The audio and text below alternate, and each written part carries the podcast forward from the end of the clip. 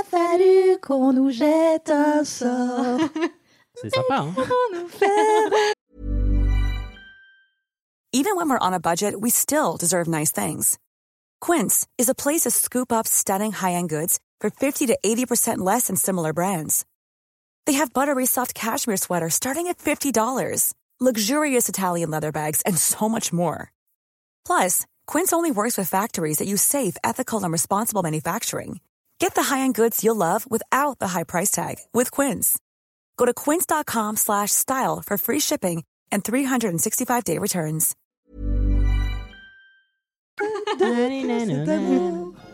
Qu'est-ce que c'est ce machin C'est un détecteur de conneries. C'est pour ça. Et maintenant, qu'est-ce qu'on fout Mais dis-tu nos conneries Tu veux que je lui dise d'aller se faire enculer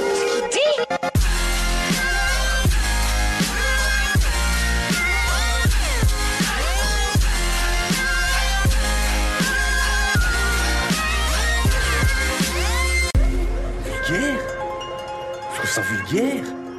Oui, je trouve ça vulgaire.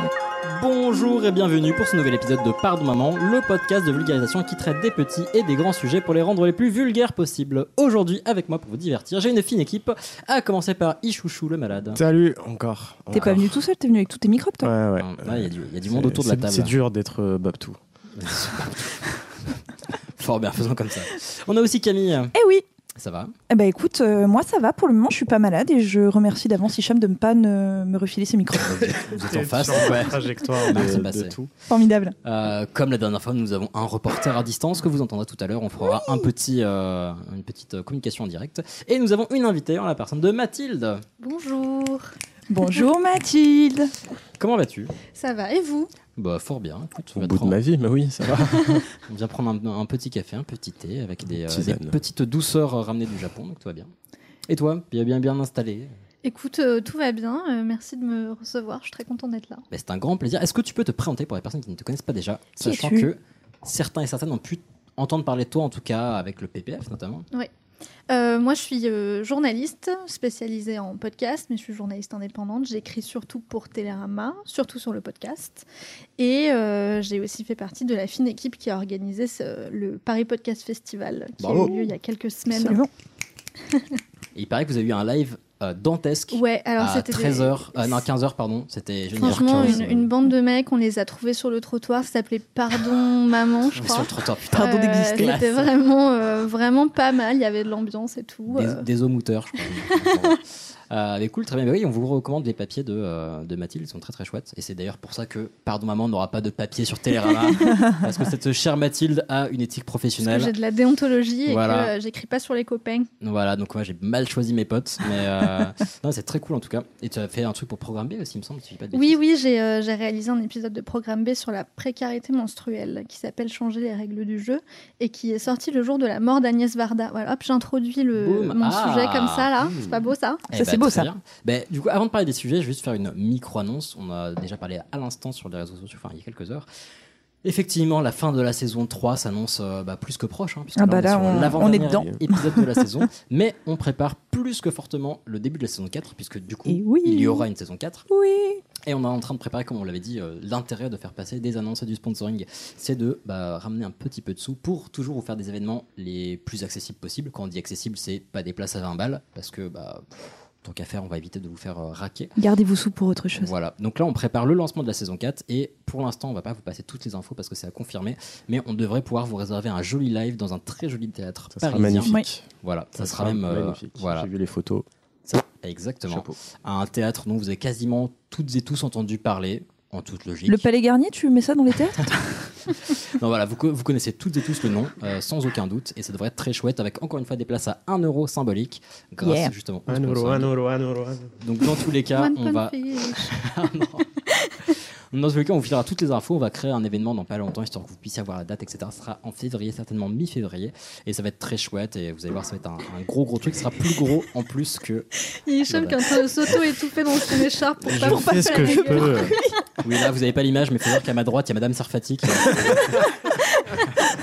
qui est installée tranquillement. Bien, moi, ça me rappelle des souvenirs, hein, mais... Ah, sacré Elikaku. Voilà, exactement. Sur ce, est-ce qu'on ne. euh, Le filage. voilà, Et oui, on voilà. ne parlerait pas des sujets d'aujourd'hui. On va commencer avec Ichouchou. Ouais, comme ça, je pourrais mourir tranquillement après. Exactement. Euh, comme je l'ai dit sur Twitter, ça fait très très longtemps que j'ai pas fait de sujet animalier. Et ça nous manque. Du coup, Et faire. bien voilà, c'est maintenant. C'est Ah, maintenant. Mais du coup, ça sera sur quel animal? Bah tu verras. Mais- Bah, tu vas écouter, tu vas écouter le jingle, tu vas Il y, le a- et il y a un moment, tu vas être obligé de nous le dire, Oui, parce que depuis tout à l'heure, on te Mais demande. vous allez et- écouter le jingle, vous allez l'avoir direct. Qu'est-ce qu'il y a deux pattes et que non, non. Euh, bon, ok, sujet animalier pour Ouais. Après, on va enchaîner avec Mathilde.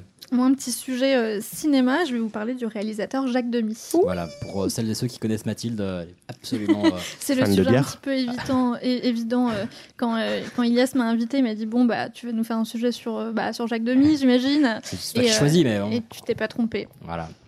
Euh, on passera sous silence d'ailleurs la blague de Hicham hein, sur euh, Jacques Elle est Demy, passée la vieille. ina- inaperçue. Voilà. Non, non, non, on l'a entendu. Donc Jacques Demy, très très cool. Bah écoute, avec grand plaisir. Après toi, ce sera notre cher reporter à distance, Juanito. El Rey del Tango. Exactement, qui va nous faire encore un qu'est-ce que putain de quoi, qui est allé sur le terrain pour nous ramener des informations croustillantes. J'ai hâte. Après, ce sera Camille, Absolument. Un sujet léger. euh, Exactement. Moi, je vais vous parler, euh, parce qu'on la ressort beaucoup ces temps-ci, de euh, la loi sur la séparation euh, entre l'Église et l'État. Recette. ah, Oui, oui. C'est euh, beaucoup de gens, je trouve, qui, euh, bah, le, le mot-clé qui en repartent. Ouais, Tu lis la exactement. croix, non? Non, Dieu merci. Le parisien Non, non. peut-être, non, On va arrêter le. non, non, je, non, non, je, je nie pas la croix.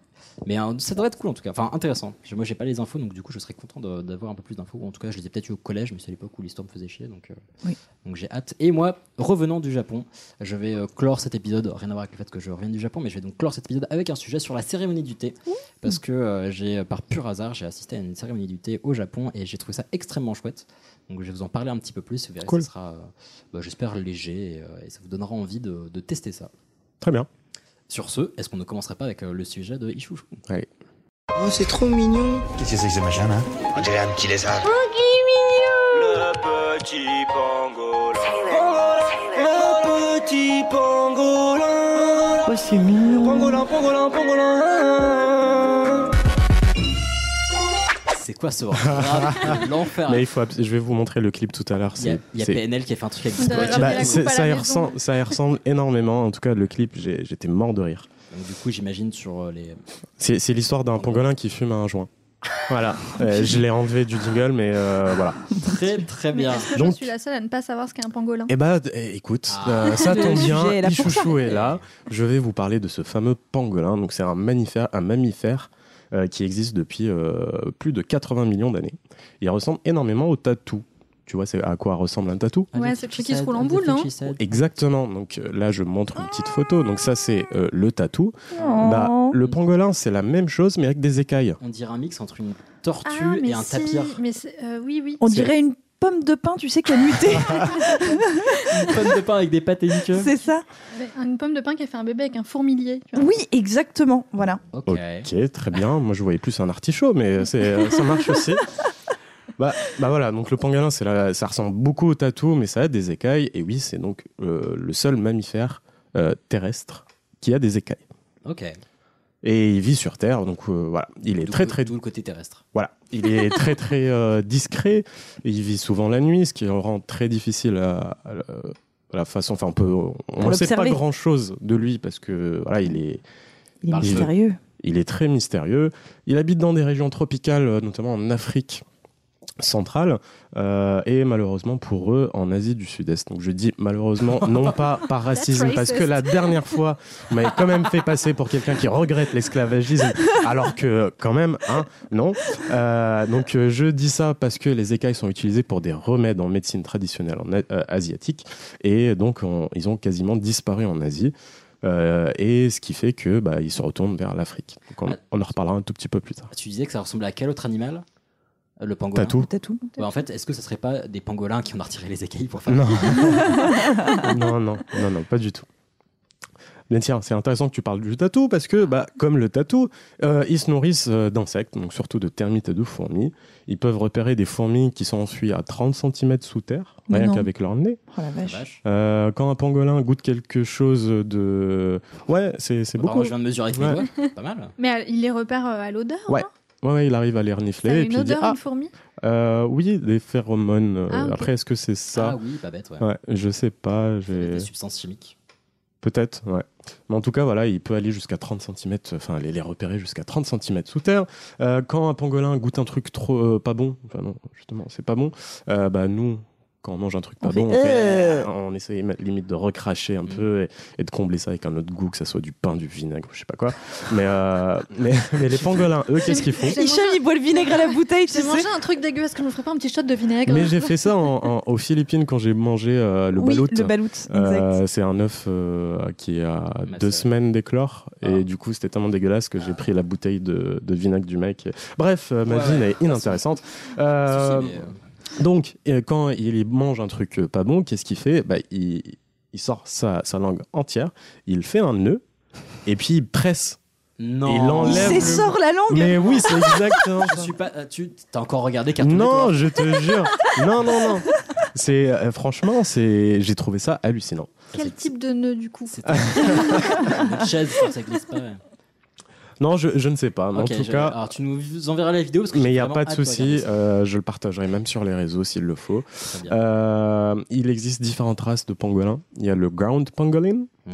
le tree pangolin, le white belly pangolin, le black belly tree pangolin, Oh, ça fait le giant brown pangolin euh, qui vit au Gabon et il est fat, il pèse 30 kilos. Oh, Ah oui. Ça fait Ouais. du beau bébé quoi. Il est pas beaucoup moins gros que moi en fait. hein. En- Inquiétant quand même. Tu fais deux, pangol... deux pangolins et demi, je pense. Pas et demi. hein. Même pas. Pas- Même pas.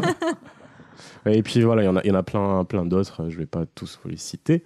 Euh, donc, comme je l'ai dit tout à l'heure, c'est des animaux solitaires. Euh, on ne sait pas trop, même les bébés, on ne sait pas trop combien de temps ils passent le de- du temps avec leur mère Mhm. avant de se, se lancer euh, Dans, la, vie. vie active. dans le wild. Ouais. J'ai regardé beaucoup trop de documentaires de, de National Geographic. Euh, mais voilà, je trouvais ça intéressant. Et puis pareil pour les écailles. Euh, donc comment est-ce qu'on peut l'expliquer aux, aux auditeurs euh, la, forme des écailles? Mais en fait, moi j'ai j'ai pensé à une tortue. Ouais. Tu coupes les motifs. Non mais euh, aucun, aucune tortue n'a été euh, maltraitée pendant cette La chronique. WWF va te tomber dessus. J'ai deux interrogations. C'est que des Non, fois, mais- bon, c'est violent, et puis t'as des ciseaux de bâtard. hein. Oui, oui, non mais imagine que tu y arrives. Non, mais c'est au coupe-coupe. Oui, euh, tu y arrives. euh, mais en fait, c'est- ça ressemble beaucoup à. Vous avez vu la photo, les gars Ça ressemble beaucoup au truc de, de la carapace de tortue qu'on Ouais. découpe Mhm. et que tu colles sur un tatou Mhm. euh, Ah ouais, non, mais en ouais, épi effectivement, ouais. euh, ou juste un Bah, artichaut. ouais, et, et- enfin, imaginez une, une loutre sans poil. Et enfin, non, voici une espèce de loutre sans poil et avec des, trucs de pommes de pain dessus. Non, mais une loutre déguisée en artichaut. J'avoue que c'est j'ai- bien, j'ai- ça, Ouais, ça ça marche. C'est vrai que j'ai jamais euh, fait le, le lien avec euh, une pomme de pain euh, alors que c'est flagrant. C'est c'est flagrant. On vous enverra les photos, vous verrez, c'est magnifique. Bref, euh, donc le pangolin peut peser entre 1,5 kg et, comme j'ai dit, 30 kg. Donc c'est le même poids qu'un chat, ou j'allais dire un berger allemand ou un 30 demi-Ilias. kilos, un chat Non, Bah, un gros, mais du coup, 1,5 kg. Obèse. 1,5 kg. Ah ouais, ouais, d'accord. C'est entre un chat et un berger allemand ou Des un chats, ça pèse 1,5 kg Bah, t'as des, Bah, des- le tien, globalement. Oui, Oui, non, euh, voilà, parce que là, j'étais en train de flipper. Euh, il a des problèmes. Mais euh, non, donc euh, tu vois, c'est relativement euh, petit. Mhm. Et, et puis oui, euh, Ça peut devenir euh, plus, plus costaud. Quoi. ouais, mais après c'est juste la race des, des, des pangolins géants euh, qui sont au, au Gabon. Donc cet artichaut qui marche, c'était vraiment assez drôle la façon de, de- de marcher. On dirait vraiment une vieille qui marche au marché. Je dis beaucoup le mot marche. En, en gros, tu as l'impression qu'il marche à, à quatre pattes. En fait, non, il marche vraiment à deux pattes. Mais baissé, les pattes arrière. Et de temps en temps, il, met, il pose une patte au sol. Et ça, je voyais ça un peu comme la canne de la vieille. D'où Le rapprochement. Oui, mais, euh, mais c'est trop drôle parce qu'il est vraiment. genre, bah, T'as l'impression qu'il est horizontal, que c'est un animal qui, qui a quatre pattes, enfin, qui marche à quatre Mhm. pattes. Mais en fait, non, pas du tout. Il marche vraiment que avec ses deux pattes arrière. il peu- se redresse droit, pas quoi. du coup. Non, non, non, il reste euh, comme ça, horizontal. Ça euh, doit être galère. De ouf. Bah, Enfin, pas pour lui, deux mais- pattes, utilise-les, je sais pas. euh, je sais pas, ça fait 80 millions d'années qu'il marche comme ça. Foutez-le leur J'aime pas ces salles par terre, j'aime pas trop. Je- Et le problème, c'est que bah, le pangolin est en voie d'extinction. Oh non. Pourquoi Et bah, le problème, c'est qu'il est très très utile pour euh, l'écosystème. Euh, oui, je- tu, tu fais une tête bizarre, Elias, mais en gros, il y a eu une, une étude au Venezuela. Euh, et ils ont pris euh, une île euh, où il y avait zéro prédateur naturel pour les animaux. Ouais. Donc personne s'entrebouffait. Mhm. Et ils ont remarqué que, donc c'était, euh, ils ont remarqué que au bout de, je ne sais, entre 97 et 2002, euh, ils ont, les chercheurs ont voulu voir donc l'évolution de la végétation et ils ont retrouvé à la fin avec une végétation quasiment vide. Ok, Parce que les fourmis et les termites, ils ont littéralement tout bouffé. Ok, ouais, donc il y a besoin de. euh, Donc on a besoin de ces pangolins pour euh, Réguler les fourmis. réguler les fourmis.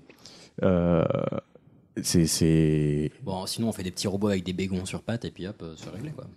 J'ai pas compris. Des bégons, c'est des trucs anti- anti-insectes. À l'esprit, là. ouais. Ok. Placement produit, boum, allez, et on remercie. C'est pire en pire la, la pub. Je sais, pardon, maman. 5 balles, hein, c'est 5 balles. Donc, euh, donc voilà, donc on Donc, peut vraiment, pour réguler l'écosystème. ouais, mais- on peut, on peut vraiment se poser la question de l'utilité des pangolins, même si c'est juste mignon, euh, ça sert, tout Ouais. simplement. Euh, tu me demandais pourquoi est-ce qu'ils sont en voie d'extinction. Euh, alors juste, il faut se dire qu'un pangolin a en moyenne 1000 écailles, ce qui les aide à se protéger contre les lions et les léopards. Euh, pangolin vient du malais penguling, qui veut dire enrouleur, donc comme le tatou, ça s'enroule. Mhm. Donc du coup, pour se protéger, euh, Il fait une boule d'écailles, quoi. exactement, transforme en- il se, voilà, en il se ballon de transforme en basket. boule et puis il ne bouge plus. Comme les robots. Dans- je trouve ça trop mignon. En mode... Ah, mais genre, il roule même pas pour Non, fuir. non, non, c'est Ah, pas un Pokémon. Non, non. non, non, ça, ça reste en boule et puis bah, ça bouge plus en mode vous n'aurez pas, les gars. Ah, comme Mais les comment il respire Euh, avec le Il a la tête dans le cul, littéralement. Voilà. Mais, mais voilà, du coup, euh, le problème, c'est que, euh, ok, ça marche avec euh, les lions, les léopards, tout ça. Mais quand un humain, bah, il, il le voit, il se met en boule, bah, il prend sa queue et puis voilà, facilement transportable.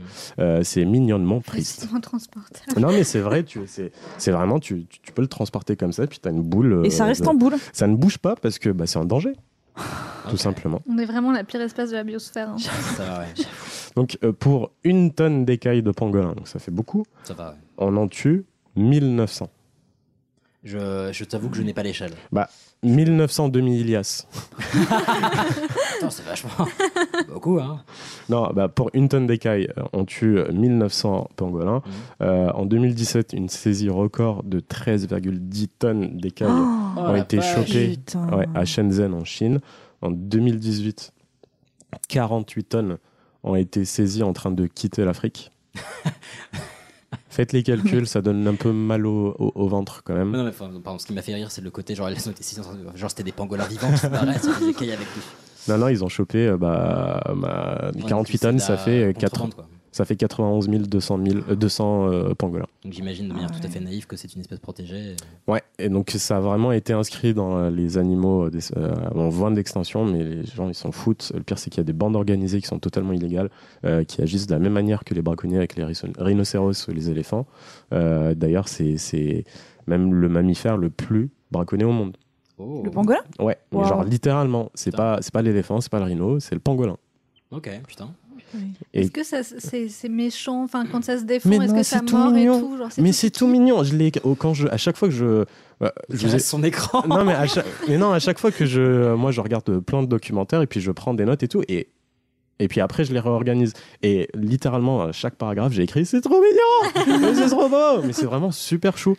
C'est super chou ça c'est inoffensif. C'est juste que bah les, les écailles sont utilisées pour des remèdes et euh, Quel type de remède? Justement, donc les remèdes entre guillemets, hein, qu'on soit tous, euh, qu'on soit tous d'accord, parce que soi-disant c'est capable de soigner le cancer, mhm. Oui. tout à fait, Euh, la stérilité, l'épilepsie et puis euh, plein d'autres trucs, euh, alors que bah, vous en doutez que c'est pas prouvé scientifiquement. Ouais, puis pour la stérilité, le cancer. Ouais, ouais, moi je, je suis dubitative. Ouais. Et ce qui est encore plus chelou, c'est qu'ils utilisent leurs écailles alors qu'ils ont exactement la même composition que nos ongles.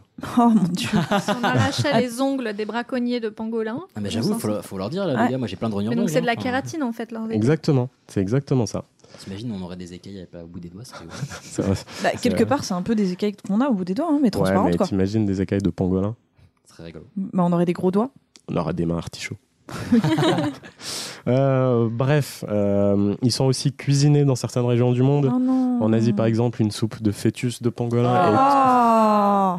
est, est aussi. C'est moi qui est malade, c'est pas vous, les gars. Euh, c'est aussi supposé renforcer la virilité des hommes. Oh, c'est aussi une histoire de Mais quelle raison à la con de buter des animaux. C'est aussi une, une- une histoire de classe sociale. Il y a des endroits où euh, c'est que les riches qui peuvent en manger. Donc une histoire de statut C'est un peu le, le caviar euh, de cette partie du monde quoi. Encore une Ouais. connerie des riches, Ouais. ça. Petite tartine de pangolin. Et entre 2006 et 2015, euh, on estime le nombre de pangolins pris en captivité. Là, j'ai- pourquoi j'ai mis ça J'ai mis entre parenthèses pangonapping Point d'interrogation. Ouais, mais je sais pas. Alors on éditera hein, les notes de Hicham, on les vendra en édition limitée bien sûr. Bref, euh, donc euh, les pangonapping est estimé à 1 122 756 Putain, mais quoi, par an par, euh, euh, entre 2006 et 2015. Oh putain, Ouais, c'est hein. énorme. Un pangolin est retiré de la nature toutes les 5 minutes. Euh, si on fait le calcul macronique, De tête, bien sûr. euh, oui, euh, là ça fait 13 minutes et 27 secondes que j'y suis. Ça fait euh, 2,6 pangolins ont été retirés Ah, depuis le début de cette chronique. C'est pas ça. Ah, merde. Voilà. Ah. Mais ça collait bien aussi. Oui, t'aurais pu euh, faire une alerte voilà. pangolin là. hein, euh. Si vous avez vu ce pangolin, surtout ne tentez rien. Et bah, très- bah écoute, très bien. Là, bah, pour ne rien vous cacher, on est dimanche après-midi, on enregistre. Et je pense Mm. qu'après cet enregistrement, j'ai envie de regarder des documentaires sur les pangolins. Mais le- après, D'adopter des pangolins. Oui, bah c'est bien, c'est la retirade de la nature. Du Oui. coup. Mais non, mais, je- Non, je- mais on peut je- faire un refuge pour les pangolins. chouchouter, ouais. Voilà. Ah, ouais. mais le problème, c'est que justement, dans tous les documentaires que j'ai vus, on parle plus du fait qu'ils sont braconnés que de, eux parce Ouais. que euh, on sait rien d'eux en fait. Ah. Parce qu'ils ont, ils ont, ils mettent un, euh, une sorte de radar dans leur dos pour que euh, bah, les gens ils arrivent à les retrouver. Ah oui, Et- puces. ouais, ouais. Et puis, euh, Peut-être que Juan, il pourrait aller interviewer un pangolin pour Ah, lui demander plus de Ah, choses sur sa vie, c'est etc. pas impossible. Et c'est une très belle transition parce que c'est pas du tout le tour de Juan. Eh ben non, exactement. Bah écoute, merci beaucoup pour les pangolins. Ouais. Et maintenant, Merci. ce sera au tour de Mathilde. Pourquoi est-ce que vous faites chanter des gens qui n'ont aucune raison de chanter Mais je crois que le chant est une expression naturelle, de toute façon. Nous sommes deux sœurs jumelles, nées sous le signe des Gémeaux. Mi fa sol la mi ré, ré mi fa sol sol sol ré do. Voilà, donc euh, pour ceux qui connaissent un peu, on va parler de Jacques Demy. Qui connaît Jacques Demy ici? Bon bah moi je suis pote avec toi. Donc Camille. pas. Ilias, euh, je te le rabâche, toi, tu connais pas, euh, pas du tout même le- la chanson des si sœurs les jumelles. chansons, oui. Oui. Voilà, souvent euh, quand, je, quand je parle de Jacques Demy euh, aux gens, euh, ils me disent ah non, je connais pas du tout, et je leur dis mais si, les sœurs jumelles, voilà. Et euh, c'est marrant parce que tout le monde connaît cette chanson. Ouais, c'est vrai. Mais je alors connais que pas le c'est film. pas du euh, tout, voilà, c'est pas son film Ouais. forcément le plus connu. Bref, euh, Jacques Demy, donc euh, je, déjà je vais justifier un petit peu cette chronique. Je suis obsédée par Jacques Demy. Euh, avant de, avant d'être journaliste, de faire des études en journalisme, j'ai fait des études en cinéma à cause de Jacques Demy ou grâce à lui. Et euh, j'ai fait mon mémoire de recherche sur lui. Voilà, ma petite pub euh, Qui sera disponible sur Perso, les- pas du tout. Je l'ai relu il y a pas longtemps. C'est une catastrophe. On comprend rien. Euh, je vais essayer de faire un peu plus clair euh, avec vous. Ah, Euh, donc Jacques Demy, c'est un réalisateur euh, français, euh, nantais pour être exact, qui est né en 1931 près de Saint-Nazaire, dans la petite bourgade de Pontchâteau, très bien. euh, où sa mamie avait un café. Voilà, c'est le. Eh ben cool. Bonjour à sa mamie, à son café. Euh, et euh, il grandit à Nantes, dans le garage familial. Son père était garagiste et sa mère était coiffeuse. Mais bon, comme c'est quand même les années 30-40, on va pas non plus laisser trop sa mère euh, bosser. hein. Donc, euh, elle fait les coupes euh, à l'arrière du garage. Et euh, sinon, elle aide surtout euh, à faire bah, toute la paperasse, élever les gamins, enfin, ce que faisait une femme dans les années 40. Euh, et euh, pendant la guerre, euh, il quitte Nantes parce que, comme c'est Nantes, euh, il y a plein de bombardements, donc euh, il s'en va. Il va euh, se réfugier chez un sabotier à la campagne, un Mhm. monsieur qui fait des sabots. Euh, et quelques années plus tard, il lui consacrera un court métrage qui s'appelle Le sabotier du Val-de-Loire. On voit ce petit papy là qui rabote des bouts de bois euh, en parlant de son fils qui est parti en noir et blanc. Enfin, c'est très, euh, c'est un peu déprimant. Ouais, ouais, ça, ouais, ça a l'air. ouais. Mais, euh, mais voilà, c'est on, on découvre le métier de sabotier, le fait qu'il a existé jusque dans les années 40. Un bel hommage. Tout à fait.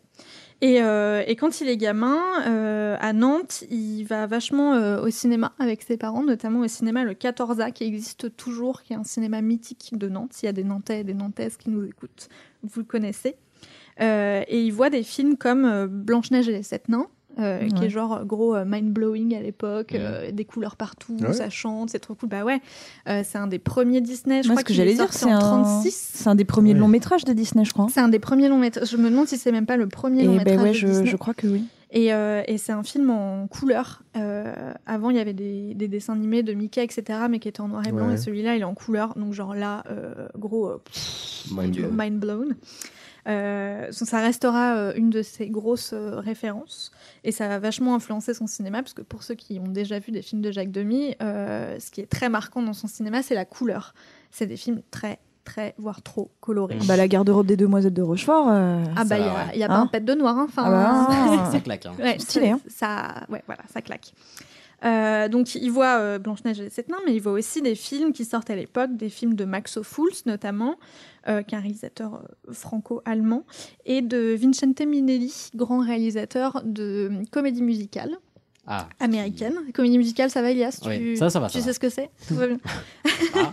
Non, mais du coup, effectivement, ça a beaucoup. euh, Enfin, on sent les influences après dans ce qu'il a pu faire après. euh. Ouais, en fait, euh, Jacques Demy, il, il a vraiment. euh, son cinéma est parti de ses références cinématographiques. Et comme je vais vous l'expliquer après, quand il est devenu réalisateur, il s'est fait des gros kiffs et il a repris tous les acteurs qu'il avait vus dans des films quand il était gamin. Ah, et il a tourné génial, avec ça. eux. Trop bien. Putain. Euh, et euh, dès 1944, donc il a 13 ans, il s'achète une petite euh, caméra Baby Pathé. C'est un format qui a été euh, sorti par Pathé euh, quelques années plus tôt pour que les gens puissent faire des films à la maison. C'est un peu l'ancêtre du caméscope. C'est des toutes petites pellicules, ça doit être du 8 mm. Et c'est du 16 mm qu'on a coupé en deux, littéralement. Euh, donc il y a des perforations que d'un seul côté. Et donc il s'achète euh, chez un vendeur du passage Pommeret, qui est un passage mythique à Nantes, un passage couvert qui sera dans ses films plus tard. Il s'achète cette petite caméra et comme euh, il sait pas l'utiliser, il tourne son premier film et en fait euh, tout est complètement surexposé. Le film est blanc. Ah. Ok. Donc Dommage. il fout la péloche dans un peu d'eau bouillante de maman euh, pour euh, effacer le, le film et euh, il se dit non mais je vais plutôt euh, peindre directement sur la pellicule Euh, comme ça on, ça sera plus je suis sûre qu'il y aura un truc Ouais. dessus donc il fait en fait du, du- de l'image par image Ouf. Euh, Putain, il avait 13 ans. il avait 13 ans ouais. Oh la vache. Grosse imagination. Il hein, fait bon alors après il reste quelques extraits de ce film qui ont été montés, montrés pendant la rétrospective qui lui a été consacrée en 2013 à la Cinémathèque. Euh, Mm. C'est quand même dégueu. Bah, Du ouais. coup, enfin comme la pellicule était vraiment toute toute petite, même avec des pinceaux très fins, euh, c'est quand même pas jojo quoi. Ouais, il avait 13 ans aussi. Ouais ouais voilà mais c'est mignon tu vois Oui, c'est mignon. oui. Donc il réalise euh, des premiers, euh, des premiers courts-métrages d'animation comme ça, euh, notamment Le Pont des Mauves. Euh, et il plante, ce qui est, ce qui est intéressant, c'est qu'il plante déjà dans ce tout premier film qu'il fait quand il a 13 ans, des éléments qu'on va retrouver plus tard dans tous ses films ou presque, Mhm. notamment la- le pont transborder. Qui, qui sait ce qu'est un pont transborder? Aucune Pas idée. du tout. Je sais ce qu'est un pont. Ah vas-y, qu'est-ce qu'un pont, Hicham? Bah, je l'ai construit, donc euh, c'est des trucs qui relient euh, un Des endroit. A à un endroit B. Et en fait, dans, dans plein de cités comme euh, Nantes, Saint-Nazaire, euh, il y avait ou Rochefort à, à l'époque, il y avait des ponts transbordants. Donc c'est-à-dire que c'est un pont qui monte très très haut, qui est en métal, et il y a une plateforme qui part euh, du- d'une rive et qui bouge et qui t'emmène à l'autre rive. Ah, ok. Et voilà. C'est une sorte de télescope. Non, comment pas Passerelle. télescope. Les trucs du ski là. Ah, Un truc qui est à Brest. télésiège Ah un oui. télésiège euh, de. pour voiture, quoi. pour camions et Ok. voitures. Voilà. Et ça servait pour ce que, notamment des, des très gros bateaux marchands ou d'armement puissent quand même passer euh, sous le pont. Depuis, les ponts transbordeurs ont été presque tous détruits. Mhm. Mais euh, lui, quand il a grandi gamin à Nantes, il y en avait un, ça l'a vachement marqué. Et donc, il a, il a réalisé plusieurs de ses films dans des villes où il y avait des ponts transbordeurs. Et quand il n'y en avait plus, il en avait peint un sur une plaque en verre qu'il mettait devant la caméra pour donner l'illusion qu'il y avait encore le pont Mhm. transborder. Putain. Voilà. Petite obsession. Ouais, mais alors Jacques Demy a beaucoup, beaucoup d'obsessions euh, qui reviennent euh, d'un film à l'autre. Euh, pas toujours des obsessions hyper joyeuses, c'est-à-dire qu'il fait beaucoup de films sur euh, les mères-filles, donc les nanas Mhm. qui tombent enceintes quand elles sont pas mariées, souvent des adolescentes. Euh, à l'époque, c'est pas, ça se fait pas trop, quoi. Ouais. Ça, ça fait partie de ses obsessions. Il y a l'obsession de, de la rivalité entre la mère et la fille. Il a un Euh, problème avec la, la descendance et ce genre de choses. hein, Ouais, il y a ce genre de truc. Pourtant, il s'entendait plutôt bien euh, avec ses parents, qui étaient un couple euh, assez uni, mais il a quand même dû se battre avec son père pour pouvoir faire du cinéma. Euh, parce que bon, il était fils de garagiste, donc euh, ça se fait pas trop d'être un artiste et de faire du cinéma. Euh, c'est finalement un réalisateur qui, à qui Demi écrit qui va venir convaincre son père de laisser son fils étudier le cinéma. Et donc, au début des années 50, euh, Jacques Demy a une vingtaine d'années et il monte à Paris pour suivre euh, des cours à l'école technique de la photographie et de la cinématographie de la rue de Vaugirard, euh, sur la rive gauche.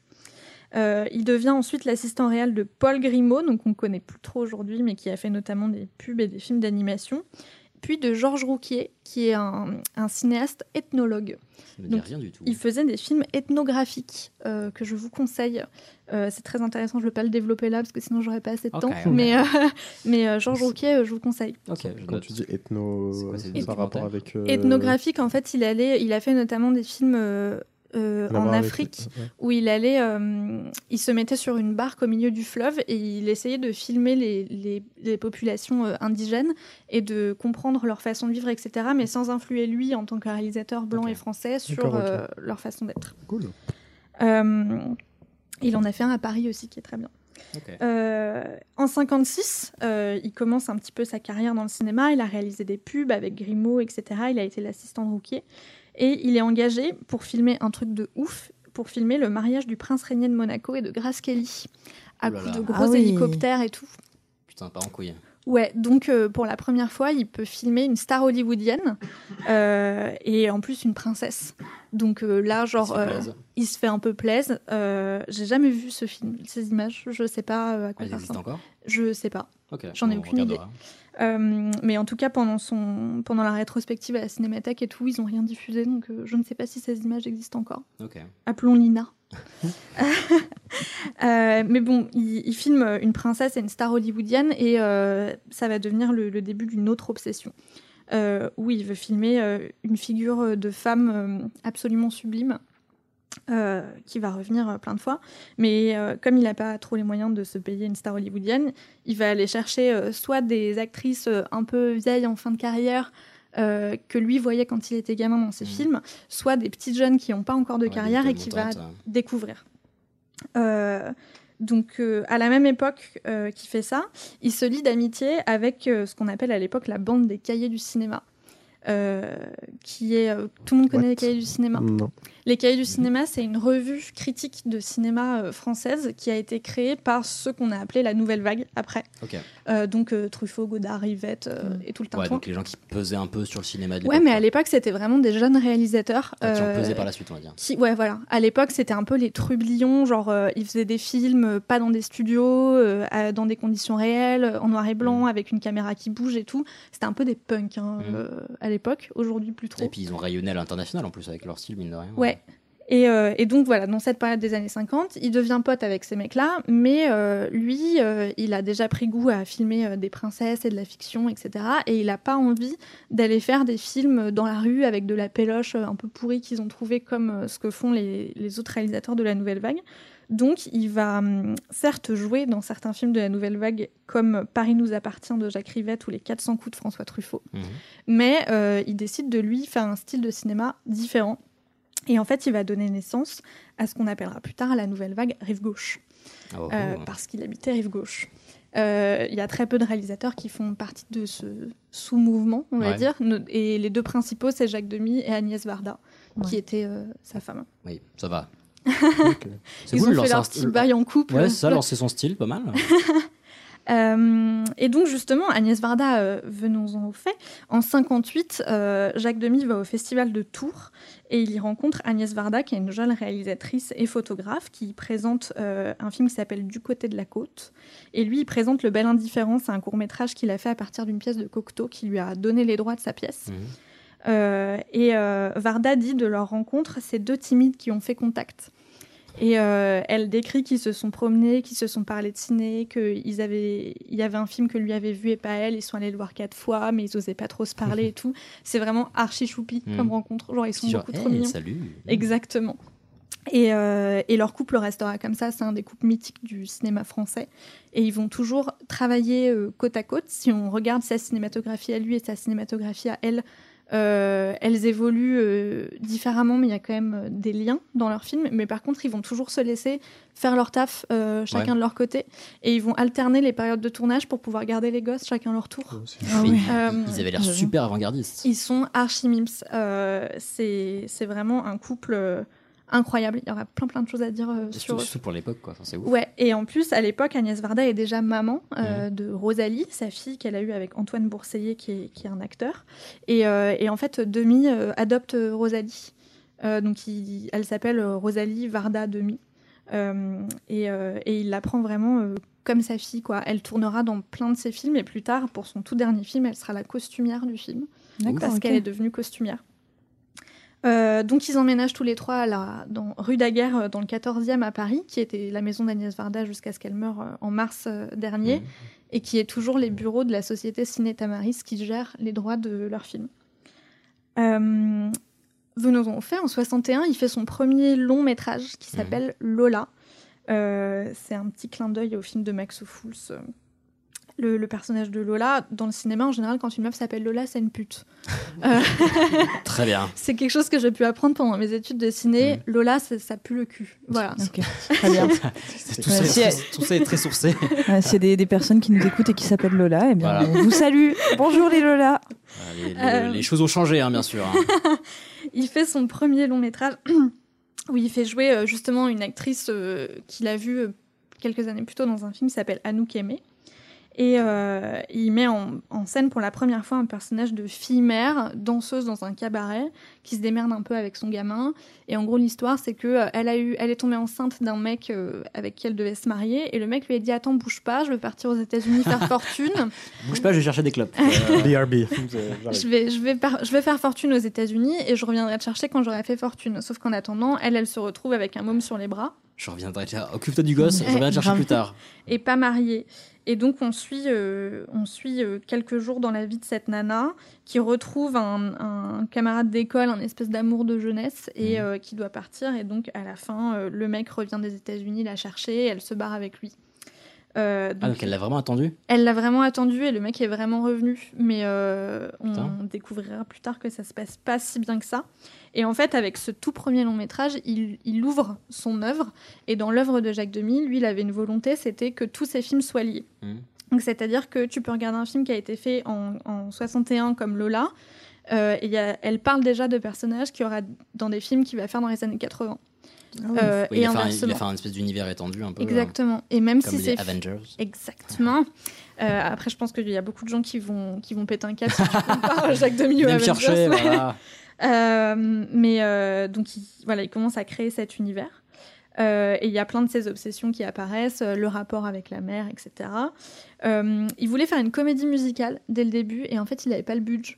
Donc, euh, il fait un film en noir et blanc et en son euh, post-synchrone. Donc, c'est-à-dire que le son n'a pas Redoublé. été enregistré Oh. pendant le tournage Oh là là. mais il a été redoublé.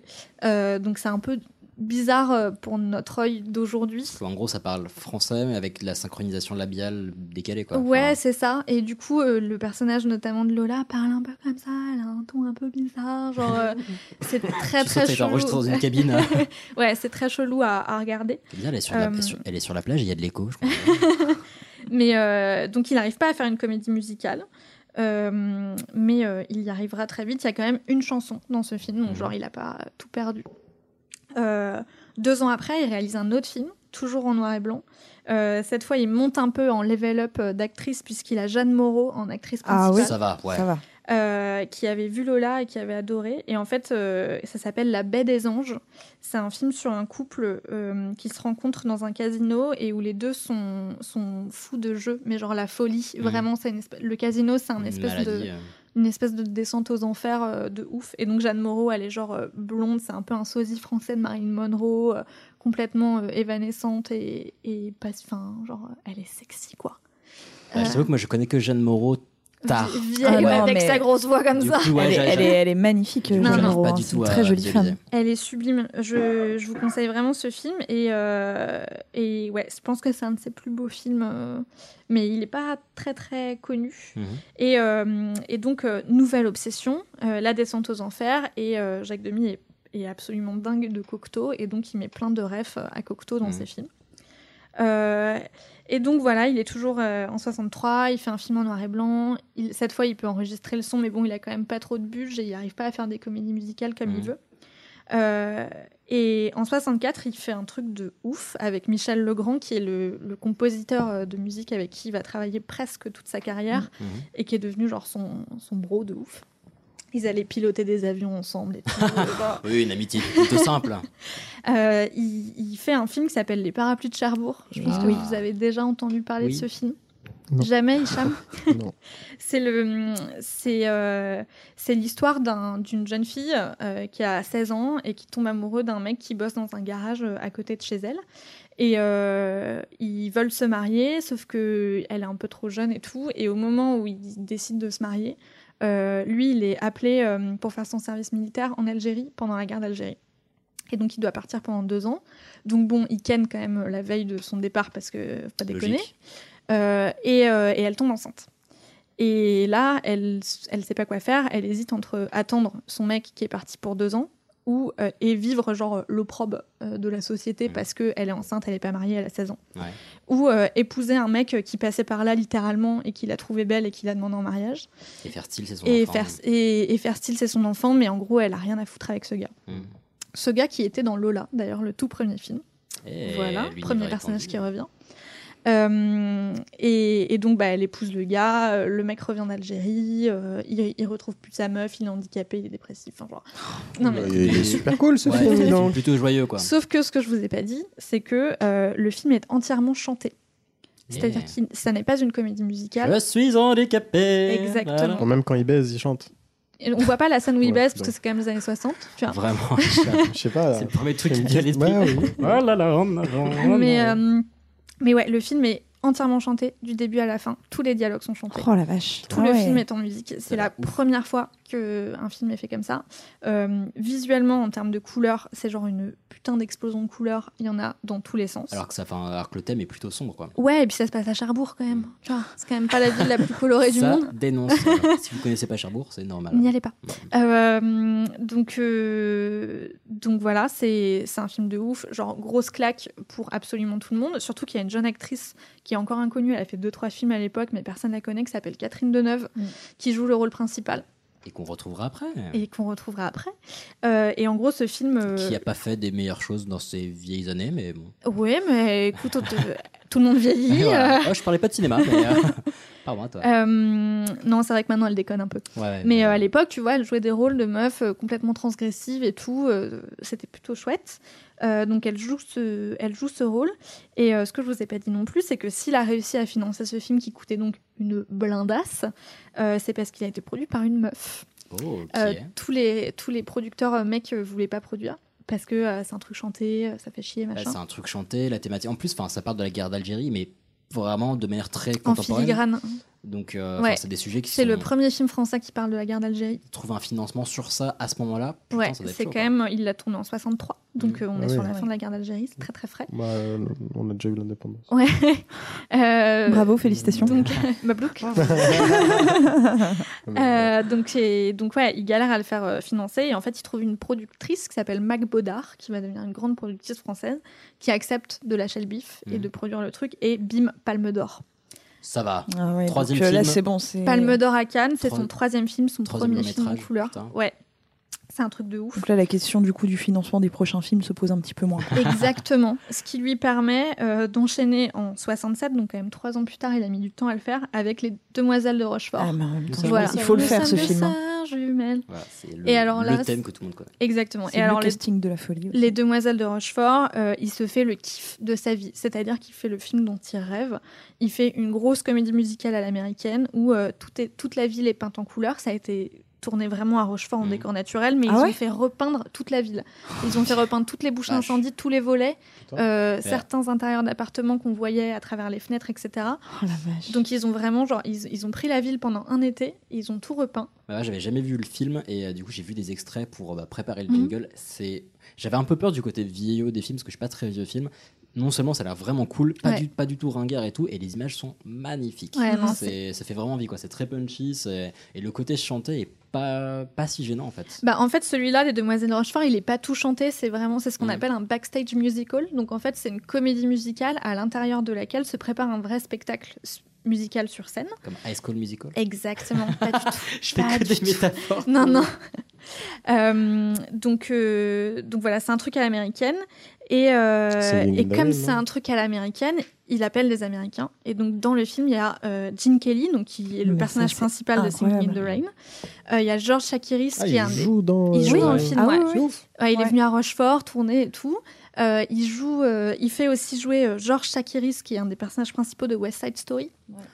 Putain, ouais, donc c'est vraiment Ouais. turbo Ouais. casting. euh, Et euh, côté français, euh, il y a, les Français n'ont rien à envier à ce casting-là, parce qu'il y a les sœurs d'Orléac, donc euh, Catherine Deneuve et euh, Françoise d'Orléac, qui est sa sœur euh, dans la Mhm. vie. Euh, Michel Piccoli, Daniel Darieux, Jacques Perrin. Enfin, il a un gros, gros casting euh, d'acteurs français et d'acteurs américains. Donc là, il se fait genre le surkiff, euh, le surkiff de sa vie. Le film est genre archi long, alors qu'il se passe sur trois jours. Mais euh, personnellement, enfin, je pense que c'est un- une des plus belles comédies musicales qui a été réalisée dans le monde, genre pas que en France, parce qu'en France, suis il y a pas assez eu d'accord. beaucoup de comédies musicales. Mm. Et, euh, et celui-là, il est très très cool. Je vous le conseille.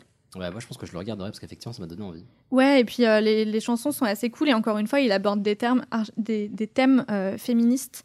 Et euh, par exemple, bah, le personnage de la mère des jumelles, elle explique qu'elle a eu donc les deux jumelles d'un premier lit et, le, et un fils qu'elle a eu d'un deuxième lit, mais qu'elle n'a pas voulu épouser le mec parce qu'il s'appelait Monsieur Dame et qu'elle voulait pas s'appeler Madame Dame parce que c'était la honte. Du coup, elle a préféré avoir la honte d'avoir un enfant seul plutôt que d'épouser ce gars. Eh ben chacun ses choix, Michel.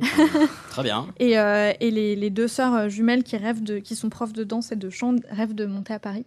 Et, euh, et elles sont euh, comment elles En gros, il y a des forains qui les draguent et elles disent mais ça va, on n'est pas des putes. vous, vous voulez toujours nous inviter à l'hôtel, par contre pour nous épouser, il y a plus personne. Enfin voilà, genre ils parlent vraiment de trucs comme ça. On est on est ah, en 67, ça se fait pas trop.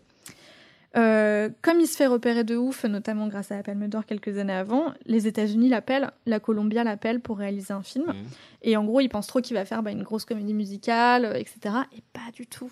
Il fait un film archi déprimant qui s'appelle Model Shop, qui est genre un, un gros drame social où on retrouve le personnage de Lola, son premier film, qui a Ah, immigré aux d'accord. États-Unis. Son mec l'a relâchée, elle est re toute seule. Et pour vivre, elle se fait prendre en photo dans des model shops où en gros tu pouvais avoir des nanas qui posaient en petite tenue et on te vendait un appareil jetable et, et tu pouvais prendre les meufs en photo. Ouais. Oh mon dieu. Ça existait vraiment. Et donc, il parle euh, genre bah, de l'exploitation des femmes, de la guerre du Vietnam qui est en train d'avoir lieu, enfin, genre, truc pas joisse Non, pas là, non. de Euh, ouf. Donc, les Américains sont pas contents du tout. Donc, ils lui disent euh, chié dans la colle. Euh, Dans le texte, hein, bien sûr. mais tout à fait. You pooped in the glue. Mais euh, de cette période américaine, il va garder plein de choses. Euh, déjà, il se fait pote avec Jim Morrison, ce qui est plutôt classe. Ça, c'est sympa, Mhm. ça. Ça va. Jim Morrison euh, euh, viendra sur le tournage de Podane en France au château de Chambord deux ans plus tard. Mais non. Il y a des photos de lui en train de fumer des grosses clopes sur la pelouse du château de Chambord. Mais non. Avec Catherine Deneuve en robe de princesse et tout. Mais tellement drôle. Euh, et il garde surtout, euh, comme bah, comme c'est 68, 69 aux États-Unis, il a pris v'là la drogue. Euh, il est en plein mouvement Flower Power, euh, il y a des partous partout, euh, voilà. Et donc il va ramener en France ce truc euh, très Flower Power, Peace and Love, cette esthétique avec plein d'arc-en-ciel et tout. Et il va foutre ça dans son prochain film, Podane, Ah, mais qui fait en Podane, c'est 1970. hallucinant ce film. Ouais, c'est un, adapté d'un conte de Charles Perrault, donc qui a genre déjà 400 ans à l'époque. Mhm. Et en fait, il se dit tiens, je vais prendre le conte de Charles Perrault, mais je vais foutre ça en mode gros flower power euh, avec euh, bah, des arcs-en-ciel partout. Il y a des chevaux De bleus euh, Et un hélicoptère. et il y a un hélicoptère et il y a un téléphone aussi euh, avec euh, un mec qui lit des poèmes de Cocteau alors qu'on est censé être au Moyen Âge. Enfin, bon. Genre, euh, vraiment, on s'en bat les couilles de, la, de, de le- de la temporalité des choses, quoi. Et, euh, et donc, il fait ce film qui est ouf. Je vais pas m'étendre dessus parce que comme c'est mon film préféré, j'ai peur de. Et il s'offre Jean Marais en plus. Quoi. Et il s'offre Jean Marais Ça, c'est la justement. classe. Il, comme on a dit, il kiffe Cocteau de ouf. Et, euh, et Jean Marais, bah, c'était le mec de Cocteau Mhm. et qui était aussi un de ses acteurs principaux, notamment dans La Belle et la Bête. Et en gros, dans tous les décors de Podane, il essaye un peu de copier les décors de La Belle et la Bête. Et en personnage principal, il s'offre Jean Marais, euh, qui est juste euh, incroyable en roi euh, qui veut se taper sa fille. Euh, Ambiance, oui. alors, comme on vous l'a dit, on vous recommande de regarder les films et les thématiques sont plutôt euh, denses. hein. Mais pas en fait, c'est ça. du film léger. Ce qui définit le cinéma de Jacques Demy, vraiment, c'est genre des thématiques, des thématiques qui donnent pas envie du tout. Euh, des trucs archi relous, archi lourds, mais il te fait ça dans un gros emballage bien coloré avec de la musique, et du coup ça passe Ça vachement bien. s'appelle Pardon Maman, ça, non? Pardon.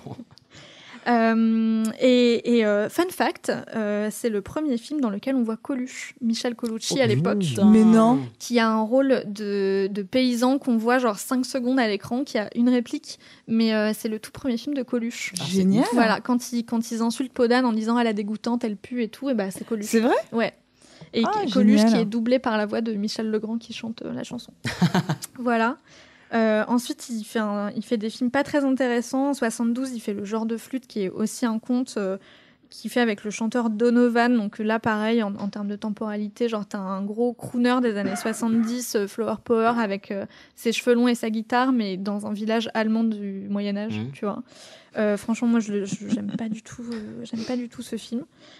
Après, il fait Lady Oscar, qui est une adaptation d'un manga japonais. Mhm. Et en fait, c'est la marque de maquillage Shiseido qui vient le chercher en disant Salut, on veut faire un- une adaptation de ce manga qui se passe à Versailles euh, sous Louis XVI. Mhm. Et euh, du coup, bah, viens le faire pour nous. Et comme il crève la dalle, parce qu'après Podane, tout le monde s'est dit Ok, le gars a pris de l'acide, euh, il accepte. Et donc, c'est un peu un micmac ce truc parce qu'il le fait à Versailles, Mhm. mais en anglais, avec une actrice principale australienne qui s'appelle Catriona McCall. Euh, et euh, et le, par contre, le pitch est cool. En fait, c'est l'histoire d'un genre un baron qui a que des filles et sa femme accouche d'un nouveau bébé et c'est encore une fille et il a le seum. Euh, du coup, il dit non, tu- en fait, je vais t'élever comme un mec, je vais t'appeler Mm. Oscar Mhm. et, euh, et tu vas devenir un homme en fait. Et donc, euh, même si elle reste femme euh, biologiquement, euh, elle devient euh, garde de la reine Marie-Antoinette. Et du coup, genre, ça joue vachement sur le, sur le genre. Enfin, c'est un film euh, en mode, ouais, c'est quoi d'être une femme, c'est quoi d'être un homme, etc. Euh, question du genre, c'est plutôt. Ouais, les codes, les machins. Mais surtout, c'est encore une fois très très en avance sur les réflexions qu'on peut avoir aujourd'hui. Ouais, de ouf, on est dans les années 70. euh, à cette époque-là, on se pose pas trop cette question-là encore. Et justement, le prochain film qu'il fait en 73, qui a un des titres les plus longs du cinéma français, s'appelle L'événement le plus important depuis que l'homme a marché sur la Lune. Euh, et en fait, c'est l'histoire d'un mec qui tombe enceint. Ce que ça peut arriver. oui. Et ben l'explication qu'il donne, c'est qu'en fait, on a tous bouffé trop de poulet aux hormones. et du coup, à cause de ça, euh, et ben le mec peut tomber enceint. Euh, c'est un film qui est joué par Marcello Mastroianni et Catherine Deneuve, qui sont en couple à l'époque. Et l'idée est venue du fait que Catherine Deneuve et Agnès Varda étaient enceintes en même temps et elles arrêtaient pas de se plaindre en mode putain, j'en chie, c'est dur et Mm. tout. Et leur mari se foutait un peu de leur gueule et elles, elles leur ont répondu bah putain, on aimerait bien vous y voir quoi. Mhm. Et ils ont dit ok, bah putain, on va faire un film.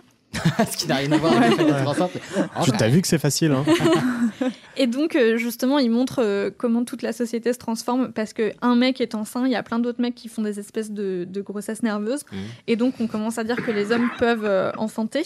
Et, euh, et, et c'est un, film, euh, genre, la féministe de ouf parce qu'on est en 73, donc deux ans avant la loi Veil qui autorise l'IVG. Mhm.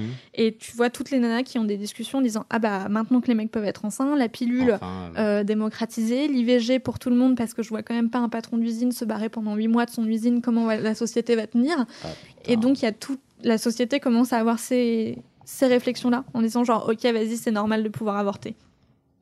Euh, donc film de ouf. je pense que c'est vraiment un de mes films préférés de Jacques Demy. Il Mhm. est assez dur à trouver sur internet donc genre moi je l'ai en DVD mais je vraiment j'arrive pas à trouver de bonnes copies sur internet mais si un jour vous avez l'occasion de voir ce film il y a eu un remake américain pourri dans les années 2000 Oui, que je bah vous oui. déconseille. Euh, mais il est très chouette. Et donc je passe sur ses films d'après. Il a fait Une chambre en ville qui est euh, un drame social tout chanté aussi. C'est son deuxième film tout chanté mais cette fois il est plus avec euh, Michel avec Michel Legrand mais avec Michel Colombier. Du coup c'est moins bien On va pas se mentir. Et après, bon, bah là, c'est un peu la traversée du désert. En 85, il fait Parking, qui est une adaptation du mythe d'Orphée, avec Francis Huster, qui joue une Ah, rockstar chaud, hein. dans les années 80, à base d'épaulettes blanches et de musique électronique. Ouais, c'est C'est, euh, euh, c'est perché. hein. C'est très, très Ça vend du compliqué. rêve, en tout cas. Ah ouais, non, mais ne regardez jamais ce film, hein, c'est une catastrophe. Bah, vous pouvez trouver des extraits sur euh, YouTube et ça va très très vite vous donner la, la couleur, ce mauvais jeu de mots. Ah, La gerbe, ouais. Euh, non, non, c'est c'est vraiment. euh, c'est pas du tout un bon film, et c'est la dernière fois qu'il tourne avec euh, Jean Marais, Mhm. qui est très vieux. Et euh, après, il fait son. Huster a continué. Bon, Ouais. ça peut pas tout voir. Après, il fait son tout dernier film qui s'appelle Trois places pour le 26. Là, c'est un peu le chant du cygne, genre pareil, backstage, musi- backstage musical avec Yves Montand, qui joue son propre rôle. En fait, Ah, ouais. euh, toutes les scènes qui se passent sur une scène de spectacle, c'est Yves Montand qui raconte sa vraie vie. Mhm. Et toutes les scènes qui se passent en dehors de la scène de spectacle, c'est une histoire fictionnelle. Encore une histoire d'inceste où Yves Montand se tape sa fille. Enfin, genre, euh, Ah, c'est. il y a vraiment un problème avec ça. hein. Ouais, il y a un petit souci, mais euh, le casting est quand même stylé parce qu'il y a euh, donc Yves Montand, Mathilde Amet, Françoise Fabian. Ah et en fait, même. ce film, il n'arrivait pas du tout à le faire financer. C'est Claude Berry euh, qui, qui lui a dit bah vas-y, moi je te file les thunes, fais ton truc. Et c'était son tout dernier film parce qu'en fait, euh, il est tombé malade euh, cette année-là. Euh, à l'époque, on a dit que c'était un cancer. Et il est mort en, le 20 27 octobre 89, alors que Mhm. son fils venait d'avoir 18 ans. Ah, Euh, et Agnès Varda a révélé en 2009 dans son film Les plages d'Agnès qu'en en fait il était mort du sida. Et donc elle a un peu outé euh, l'homosexualité de son mari euh, à ce moment-là. Et toute son œuvre a été un peu relue à cette, à cette aune-là. Il y a plein de, de chercheurs ou de- d'experts en ciné qui ont dit ah bah bien sûr c'est un film sur les femmes et coloré avec de la musique bah parce qu'il était gay en fait. Oh non, c'est juste Genre- parce que c'était un putain de cinéaste, quoi. Voilà, donc euh, lourdeur extrême. Euh, pour clore euh, ce sujet extrêmement long, euh, je, je vous conseille de regarder donc, les films de Jacques Demy. Pas tous, donc pas Parking, jamais de la vie. Mais si je peux vous en conseiller, pour commencer, si vous n'en avez jamais regardé, je vous conseille de commencer par, par Les Demoiselles de Rochefort, qui est quand même euh, Mm. assez accessible, même s'il est long. Euh, L'événement le plus important depuis que l'homme a marché sur la Lune, Faut qui le est trouver. pas musical, Mm. il n'y a pas de musique, donc euh, les gens qui ont peur des films musicaux, vous pouvez y aller. Et, euh, et bien sûr, euh, Podane et les Parapluies de Ah, Cherbourg, mais- qui sont les plus beaux films de l'histoire du cinéma. Très cool, bah merci beaucoup. Ça m'a Ouais, donné très carrément. envie de, de les regarder. Ouais, ouais. J'avoue qu'à la base, comme je disais, j'avais un petit peu peur de ces films un peu à l'ancienne, et en fait, c'est extrêmement moderne. Enfin, ça a l'air extrêmement moderne, donc ça me donne très très envie de les regarder. Les thèmes sont hyper modernes en fait, et même il n'y a, y a pas eu trop d'équivalent dans l'histoire du cinéma de réalisateurs qui avaient autant une patte genre euh, visuelle, en tout cas pas de cet ordre-là. Mm. Cool. Bah, sur ce, euh, je pense qu'on va, on va lancer la, la visio avec notre, euh, notre envoyé spécial euh, sur le terrain, donc avec euh, Juan. Juan, Et bien le bonjour les amis, je suis actuellement à Albuquerque au Nouveau-Mexique ou Albuquerque comme on aime bien massacrer les noms. Et c'est ici même que se tient chaque année en octobre l'International Fiesta Balloon, soit le plus grand rassemblement de montgolfières au monde. Et ah putain de merde de con de toi Excusez-moi, je viens de me niquer le pied sur un objet métallique qui était enfoui dans le sol. Je ne sais même pas ce que c'est. Attendez, je vais gratter un petit peu. Alors il semblerait que j'ai eu chaud puisqu'il s'agit d'une gigantesque bombe enfouie dans le sol. Et c'est étrange, je n'ai pas souvenir qu'il y ait eu des conflits armés récemment au Nouveau-Mexique. Ah, ah on m'informe de faire attention car il s'agit... Il s'agit d'une ogive nucléaire. Attendez quoi? Qu'est-ce que putain de quoi? Eh bien, il apparaîtrait que des documents gouvernementaux ont révélé il y a plus de 30 ans qu'une des plus puissantes bombes à hydrogène jamais fabriquées est tombée accidentellement d'un bombardier près d'Albuquerque en 1957. Elle aurait touché le sol à une trentaine de kilomètres au sud de la tour de contrôle de la base aérienne de Kirtland. Personne n'a heureusement été blessé lorsque la bombe a créé un cratère d'une profondeur de 3 mètres et d'un diamètre de 7 mètres, puisque comme on peut le constater, euh, elle n'a pas pété, seules les charges de détonation euh, sont parties et ça n'a pas suffi à, à déclencher la, la réaction. On ne connaît pas la puissance exacte de la dite bombe, mais elle était estimée à plus de 10 mégatonnes. Ça représente à peu près des centaines de fois plus de dévastation que la bombe larguée sur Hiroshima pendant la Seconde Guerre mondiale. Le gouvernement a signalé l'accident pour la première fois en 1980 dans une brève déclaration qui indiquait juste qu'une arme nucléaire avait été abandonnée. Les habitants ont donc passé 30 ans dans la confortable ignorance de ce qui a failli, sans mauvais jeu de mots, leur tomber sur le coin de la gueule. Du côté du poste de pilotage, hein, on volait tranquillement quand l'avion a soudainement pris de l'altitude. L'incompréhension a vite laissé place à une énorme goutte de sueur, puisque l'un des membres de l'équipage a gueulé Bombs away soit littéralement Chef, la bombe est larguée. On ne sait pas exactement comment c'est arrivé, mais pour vous la faire courte, il y avait une sangle mal positionnée reliée à un fil non protégé, et quelqu'un a dû malencontreusement euh, trébucher dessus. Bref, heureusement, la bombe n'a pas pété, et on a encore le plaisir de prononcer Albuquerque n'importe comment. Sur ce, à la prochaine Eh bien, merci Juan pour encore cette, cette enquête de terrain. Ouais, Euh, ouais. Heureux qu'il ne te soit rien arrivé. Ce serait plus. T'avoue que j'ai pas tout entendu parce que j'étais occupé à tousser. Écoute, tu, tu Mais, réécouteras, euh, mais ça, ouais. ça avait failli lui péter à la gueule. Oh. Euh, sur ce, on va enchaîner sur le sujet de Camille. Apparemment. Oui, bonjour madame. Voilà, j'aurais souhaité parler avec monsieur le président de la République, s'il vous plaît. Et puis au moins, c'est pas un religieux comme votre genre. En y réfléchissant bien, je pense que notre histoire n'a pas une chance sur 100 de marché. On divorce? Eh ben c'est parti, hein Allez, Allez. de la joyeuserie. Donc effectivement, j'ai décidé de vous parler de la séparation de l'Église et de l'État. Donc euh, il faut savoir que ça s'est pas fait en un jour, hein, vous vous en doutez. Non, pas ça a non. été, voilà, ça a été un peu long. Et en fait, euh, en France, il y a toujours eu un rapport entre le pouvoir et la religion qui a été un petit peu compliqué. Mhm. Euh, en France, en fait, euh, et là je vous parle de, de l'ancien régime, on avait ce qu'on appelait le gallicanisme. Je sais pas si vous en avez déjà entendu parler. Oh, de nom, C'est oui, quand, mais. tu, quand tu défies des poules, non? Oh là là. eh ben, très bien, la garde. Allez. Donc non, le gallicanisme, en fait, ça voulait dire que euh, la France était euh, copine avec euh, Rome. hein. Il n'y avait pas de souci. Mais, donc avec, avec le pape, quand je dis avec Rome, mais la France gardait une forme d'indépendance vis-à-vis de l'Église. Par exemple, c'était le roi de France qui nommait les évêques, Mhm. et non pas le pape. Ok. Voilà, donc euh, la France se mêlait un petit peu. euh, Ok, donc il des avait affaires de vraiment l'Église un, sur un son mélange, mais dans les deux sens, quoi. Oui, voilà, mais Non, ça enfin, veut une dire double ingérence. euh. Voilà, en quelque sorte, tout, tout- les, les communautés religieuses euh, qui étaient en France, bah, le roi avait quand même un petit droit de regard dessus. Quoi. Voilà, On- la- le roi gardait euh, son autorité. Donc, euh, donc voilà, on a toujours été, euh, le royaume de France a toujours été un petit peu, euh, pas indépendant, enfin, mais euh, C'est quoi C'était la deuxième, euh, deuxième fille de l'église ou je sais pas C'est quoi la fille oui, c'est la fille aînée de l'Église, la France, mais, euh, mais justement, la fille aînée de l'Église, eh ben, elle choisit ses évêques, voilà, elle, c'est peut mettre son nez dans les, dans les monastères, Toi, etc. oui, toi, oui, toi, oui. voilà. Euh, donc ensuite, il y a la Révolution française, hein, donc euh, là, c'est l'anticléricalisme, pardon, et, euh, et Robespierre qui veut carrément instaurer un nouveau culte. hein. Et euh, Napoléon, lui, décide de se rapprocher à nouveau de, de l'Église, et donc il va faire en 1801 ce qu'on appelle le Concordat, donc euh, c'est la paix avec Rome, euh, mais c'est à nouveau du gallicanisme. C'est-à-dire que on repart sur un truc de OK, on redevient copain avec vous, En fait, il mais voulait- on choisit nos évêques. Ouais, il voulait juste rechoper du pouvoir en plus, quoi. Voilà, Voilà. en quelque sorte. Le connaissant, ce petit filou. Et après la chute euh, de Napoléon Bonaparte, euh, tout doucement, au XIXe siècle, il va y avoir la naissance de ce qu'on appelle euh, la laïcité. Ok. Alors Mais déjà- Mais ouais, la laïcité, vous comment vous la définiriez? Parce qu'on trouve tout Ah, à bah boire et à manger, C'est quoi. un peu le débat là. hein. Et ouais. Euh, comment je définirais? Pour moi, c'est la liberté de culte.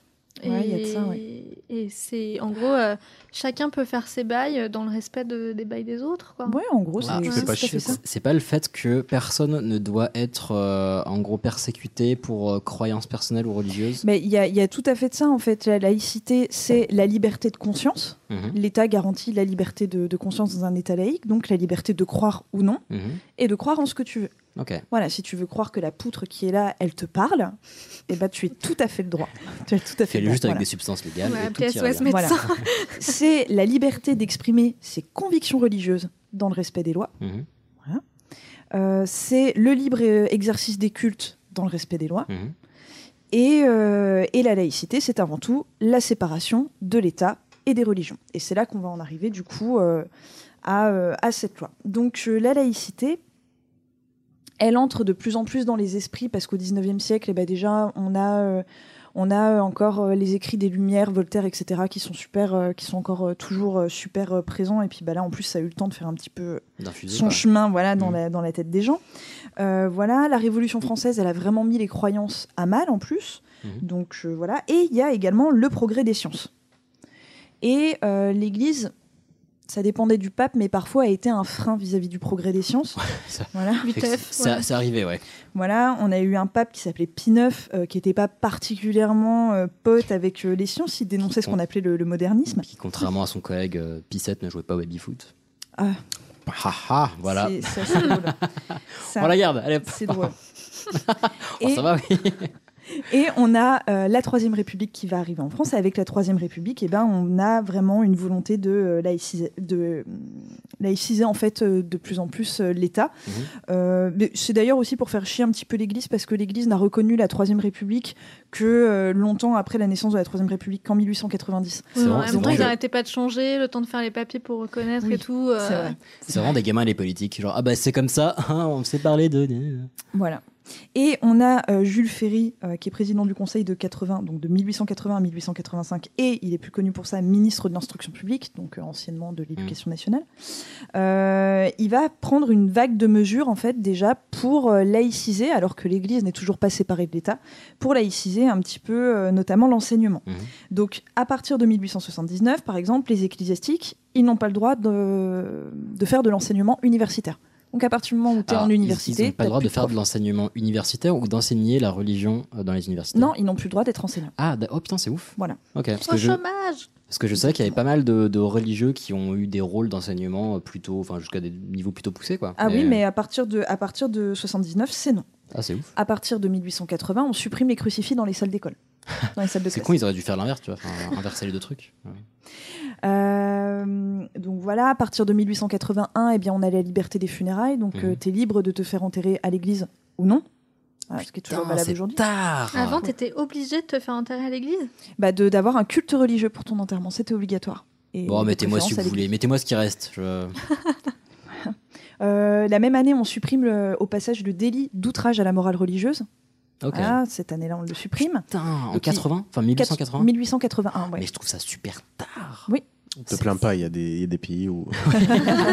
C'est vrai. J'ai j'ai rien dit. Petite pensée euh, émue pour l'Arabie Saoudite, par exemple. En 1883, euh, on va supprimer toutes les gardes militaires qu'on mettait euh, dans- devant les palais épiscopaux, donc les palais des évêques, etc. C'était la France qui payait les gardes. Mhm. Et ben là, on dit bah non, en fait, euh, les édifices religieux, l'État ne payera plus de Les gardes. pirates à la maison. Ils se démerdent, voilà. Euh, en 1884, on rétablit le divorce, qui avait été euh, rétabli par Napoléon, re-enlevé après. Enfin, le divorce en France, c'est toute une histoire. Ça me troue toujours ces sujets, putain. Et en 1886, c'est la laïcisation totale, laïcisation pardon, totale du personnel dans les écoles publiques. Mhm. Voilà. Donc, euh, donc à l'école, et bah, euh, on laïcise euh, de ouf. Mais est-ce qu'il y avait des cours de caté à l'école? Bah non, plus à partir de ce moment-là. Ok. Voilà. Ça veut dire qu'avant, c'était le cas. Mais là, oui, oui, Et oui. systématiquement? Ou c'était une possibilité Non, c'était une possibilité. Ok, ok. Voilà, c'était une possibilité. Parce que moi, j'avoue, j'ai fait. Enfin, j'ai pas du tout fait de caté. Donc, euh, je ne sais pas comment ça marche. Mais parce qu'il y a eu la séparation de l'Église et de l'État. Oui. Oui, mais surtout que j'ai pas fait mon école en France. 1880. Si, ça a joué. Donc du coup, vous voyez, Jules Ferry, il prend plein plein de mesures en fait pour euh, supprimer un petit peu Dieu des écoles. Et euh, mais oh, non, bah, mais c'est une belle formulation. Bah non, mais c'est l'idée en fait. On il a enlève, supprimé Dieu, boum. il enlève Dieu des écoles, en tout cas, euh, voilà, de, de, Ils l'ont pris. Voilà, et il va remplacer par une forme de morale laïque, euh, c'est-à-dire une idée de, de tolérance, Mm. etc. Euh, et donc, vous voyez, on arrive vers une route, en fait, vers la séparation de Mm. l'Église et de l'État, qui a l'air d'être une route euh, qui se fait de façon assez pépouse, en fait. C'est censé euh, arriver tout doucement sur un aboutissement. Mhm. Et en fait, ça va pas se faire de façon si pépouse que ça, étant donné qu'on a un monsieur qui va énormément jouer euh, là-dedans, qui s'appelle Émile Combes. Donc Émile Combes, en fait, il est président du Conseil euh, entre 1902 et 1905, et il fait partie de ce qu'on appelle le bloc des gauches. Donc à cette époque-là, voilà, c'est différentes gauches qui s'unissent. Donc on a euh, les socialistes, Mhm. euh, les radicaux socialistes Ah, et, les et les radicaux tout court. Back in the days. Et donc, euh, Émile Combes, euh, lui, c'est un euh, radical. Donc, lui, en fait, c'est un ancien séminariste. Euh. Voilà, il voulait devenir prêtre. Et puis, on lui a dit non, on trouve que tu n'as pas assez de convictions religieuses. On a des doutes. Et donc, euh, il est parti en études de médecine, il est devenu franc-maçon et puis il a changé de camp. Quoi. Ah ouais. Voilà. Il a eu, enfin, de, il a, il a fait pas mal de, un sacré chemin quand même. Hein. Oui, oui, ah bah, il a une vie absolument Entre incroyable. prêtre et médecin, ouais, il y a une petite diff quand Mm. même. euh, tu mets pas ta foi au même endroit, quoi. Et donc en, en 1902, euh, il, a, il a une bonne soixantaine d'années. hein. et, euh, et donc voilà, il est présenté comme un type euh, qui est assez borné sur ses idées. Et euh, c'est un anticlérican vraiment euh, affirmé. Et il a envie vraiment de faire chier l'Église. Donc en 1903, il va réussir à faire interdire euh, 54 euh, congrégations masculines religieuses et 81 congrégations féminines en France. Voilà. Et sous quel motif? J'ai aucune idée de ce que représentaient ces congrégations, mais. euh, Bah, c'est euh, sous le motif que bah voilà, c'est euh, il faut laïciser. Alors on a joué un petit peu avec le loi- la loi des associations de 1901, comme quoi c'était des associations qui ne rentraient pas dans le cadre de Ah la oui, loi des associations. Enfin, voilà, on s'est amusé. Et en gros, on va garder des congrégations uniquement qui sont des congrégations euh, missionnaires. Mais là, c'était plus dans l'optique de euh, il faut réussir à garder du contrôle sur les colonies. Donc garder nos religions, là- nos religieux là-bas, c'est garder aussi le contrôle. Ah, que j'aime la Hein politique française, on a fait des beaux trucs, hein. On- Voilà. Et là encore, c'est des actions d'un mec qui a eu le somme vis-à-vis de l'Église en fait. Parce que s'il avait, Ah, été, s'il avait été accepté comme prêtre, l'histoire n'aurait pas été la même. Absolument. Voilà. Et en 1904, il interdit euh, l'enseignement à tout niveau aux congrégationnistes, tel qu'il soit. Donc euh, voilà. Même pas en maternelle, en gros. euh, Voilà, absolument. Ah, attends, oui, non, Voilà. donc intérêt de l'enseignement, mais de prodiguer l'enseignement. Oui. Oui, Ah de, ok. de- de de devenir, profiter de l'enseignement. On n'est pas quand elle est à l'école. Vous serez con Non, non. jusqu'au bout. Ok, bon bah. Mm. Et donc, euh, donc vous voyez, le mec, il est assez, euh, disons qu'il, voilà, il temporise pas vraiment quoi. Bah, il plutôt- montre clairement. Ouais, c'est vrai que je trouve ça étrange. Enfin, autant personnellement, je suis pas spécialement croyant, même si on s'en fout. Mais ce que je veux dire, c'est que euh, ça me choquerait pas que euh, des religieux puissent faire de l'enseignement si tu suis un programme qui n'est pas religieux pour Bah le oui, coup. oui, ah bah ça, je suis tout Donc à fait si, d'accord. on a, on a le, pas- pro- le problème, c'est pas l'enseignant, c'est tout à fait le, c'est l'enseignement, c'est Oui, pas l'enseignant. Exactement, parce qu'on a parlé Hein mille fois de religieux qui étaient très bons en sciences, en machin et Bah, tout. bien sûr. Si euh, Jean-Michel Moine, il est très bon en botanique, putain, mais enseigne la botanique, fais-toi plaisir. On quoi. est bien Enfin, d'accord. Mais là, non, non, non, je- voilà, pas de de demi-mesure. l'ostradisation que. Et dans le camp d'en face, euh, pas de demi-mesure non plus, étant donné que en 1903, Bim, euh, le pape c'est qui? C'est X. Et donc euh, c'est clairement pas le pape euh, le plus fun euh, Qu'est-ce qu'il a encore fait, du monde. Ah bah c'est un anti-modernisme mais de, de ouf quoi en fait. Lui, il est vraiment pour un retour à l'église traditionnelle, etc. Et donc voilà, oui, c'est pas c'est pas le pape le plus fun de l'histoire. Mhm. Et donc vous imaginez qu'on se retrouve avec ces deux hommes l'un en face de l'autre euh, qui sont clairement pas faits pour euh, fait pour s'entendre. Ce qu'on appelle une bataille de kiki, quoi, globalement. Exactement. Et en fait, il faut savoir que depuis le Concordat, donc de 1801 par Napoléon, je vous l'ai dit, c'était euh, la France qui choisissait ses évêques, l'État Mhm. français. Mais on demandait quand même toujours au pape. Ça te va si on met eux, tu vois, voilà. Combe, c'est le premier mec en France à dire ah non, par contre euh, la vie du pape, bah la race. Et donc euh, Pidi, c'est bah, bah, euh, comment ça? Enfin, je- Bah, c'est mes évêques, quand même. Enfin, euh, ouais, enfin moi je veux des avis. Et il va y avoir plein d'autres petites tensions entre tous les deux, ce qui fait qu'en 1904, il y a eu une rupture des relations diplomatiques entre la France et le Saint-Siège. Putain. Et oui, on Ah ne se parle plus et chacun rappelle son ambassadeur. Mais les, les Ça, c'est évêques qui étaient cho- hein. les, les- les évêques qui étaient choisis par le par le l'État français, eux, ils étaient leur chef, c'était le pape. Enfin, ils- Oui, oui, Bah ouais, c'est ça qui Voilà. Pourquoi Leur chef c'était le pape, mais disons qu'en fait, si tu veux, dans l'église, eh ben, nous on mettait des gens Ouais, mais- par l'État français, mais donc c'est- c'était des évêques de Mais, confiance c'est- du coup. ouais, mais du coup, c'est ouf parce que c'est un héritage du- de la royauté, mais qui reste alors que c'est une république. Quoi. Donc, Absolument, peu- c'est un tout à délire, fait. euh. Tout à Mais fait. c'est pas toujours en place, euh, genre en Alsace-Lorraine, le Concordat? Oh, mais l'Alsace, c'est particulier. Je hein. me, je me demande aussi si en Alsace-Moselle c'est pas le cas. Ouais. Je Ouais, t'avoue que Il me semble que, que Enfin le non, cas. c'est- enfin non, c'est pas vraiment le concordat parce qu'aujourd'hui, enfin, comment dire, il y a, on a plus de droit de regard. L'État français n'a plus aucun droit de regard sur euh, les évêques. hein. Ok. C'est, euh, c'est le pape qui. euh, Il me semblait qu'il y avait choisit. un bail de Concordat avec l'Alsace-Lorraine. Mais peut-être qu'il a duré plus longtemps, mais euh, je sais sur pas. d'autres aspects. Peu, possible, possible. Écoute, possible. Euh, donc la loi en elle-même. Alors la loi de séparation euh, de l'Église et de l'État, on pourrait se dire c'est facile, il y a deux camps, les pour, les contre. Ah non, pas du tout. C'est beaucoup plus compliqué. Donc il y a effectivement des partisans et des opposants, mais euh, c'est euh, c'est super flou, c'est un gros flou artistique. Donc du côté des catholiques, bon, la majorité des catholiques est contre la séparation de l'Église et de l'État. Ok. Ok. Euh, mais en fait, il y en a d'autres qui se disent, bah en fait, euh, pas du tout. euh, L'Église, elle aura vachement plus de liberté parce qu'il y aura plus de gallicanisme justement. Mhm. On pourra choisir nos évêques. Enfin, ce sera la fête du slip, Oui, quoi. puis. Certes, on perd des subventions de l'État, mais mais on sera bien, quoi. Mhm. Tandis que chez les laïcs, eh ben justement, les anticléricaux convaincus, eux, ils se disent, ah ben non, non, non, si on se sépare, l'Église va devenir libre. En fait, le garder un Oui, lien avec l'Église, c'est continuer à pouvoir voilà jeter un œil sur Mhm. Rome, etc. Donc euh, voilà, faut pas du tout se dire ah bah les anticléricaux ils voulaient la séparation et Mhm. les catholiques euh, la voulaient pas. En fait, c'était vachement plus vachement plus compliqué que ça. Combe, par exemple, Émile Mhm. Combe, il est contre la séparation, D'accord. alors qu'il a une politique Parce- qui y mène quoi. Parce qu'il veut garder justement le pouvoir dessus. Absolument. Mais mais tout ce qu'il fait, Bah, lui, j'ai Euh, l'impression mène, qu'il euh, avait plus une animosité vis-à-vis de l'Église, mais en fait, il, enfin, il, voulait juste entretenir ce- ce- sa, sa haine de l'Église. Oui, et- mais, mais comme beaucoup de ceux qu'on appelle les radicaux à l'époque. Voilà. Donc vous voyez, en fait, c'est plein, plein, plein, plein, plein de contradictions. Et on va euh, nommer une commission parlementaire pour élaborer un texte, pour essayer d'aboutir à quelque chose, parce que bah, là, il y a trop de tensions. Donc c'est euh, Aristide Briand qui est rapporteur de cette commission. Comment? Non? Briand. Brillant. Ah, c'est Ouais. pas le même alors. Autant pour moi. Et, euh, et donc, on va rédiger en 18 mois euh, un texte de loi. On va essayer de froisser aucun parti. Est-ce que Ilias est en train de fact-checker le nom du gars Mais Oui, parce oui, qu'il- il fait pas Ah, mais c'est un écrivain, Bruant. Oui, moi, c'est Briand. Oui, c'est pour ça autant pour moi. Oui. Pardon. Et euh, c'est celui qui a chanté Le Chat Noir. Oui, c'est pour Voilà. ça. Mais c'est pour ça que tu m'en avais parlé. J'étais genre, mais putain, mais. hmm. Pardon, autant pour moi. Voilà. Donc, euh, donc euh, du coup, ils vont, rédiger, euh, ils vont rédiger une loi qu'ils vont proposer qui comporte 45 articles. Moi, je vais juste vous résumer les trois premiers qui nous intéressent déjà bien. On va pas faire les 45. Je sais voilà. pas bien. Donc, l'article premier, il dit La République assure la liberté de conscience, elle garantit le libre exercice des cultes. L'article numéro 2, c'est La République ne reconnaît, ne salarie ni ne subventionne aucun culte. Mhm. Et l'article 3, ouais.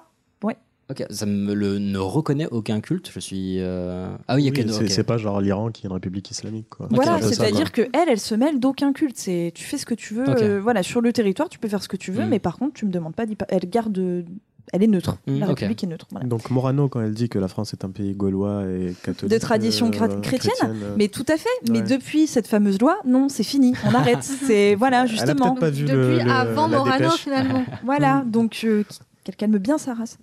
Euh, c'est un scud. Attendra Excusez-moi, c'est- c'était violent. Euh, voilà, donc euh, article 3, euh, cet article, il est un petit peu délicat, on va y revenir après, mais en fait, il dit qu'il faut faire un inventaire des biens de l'Église. Enfin, Oh. des biens des églises. Alors, tu sais à quoi ça me fait penser? Ça me fait penser aux Templiers, ça.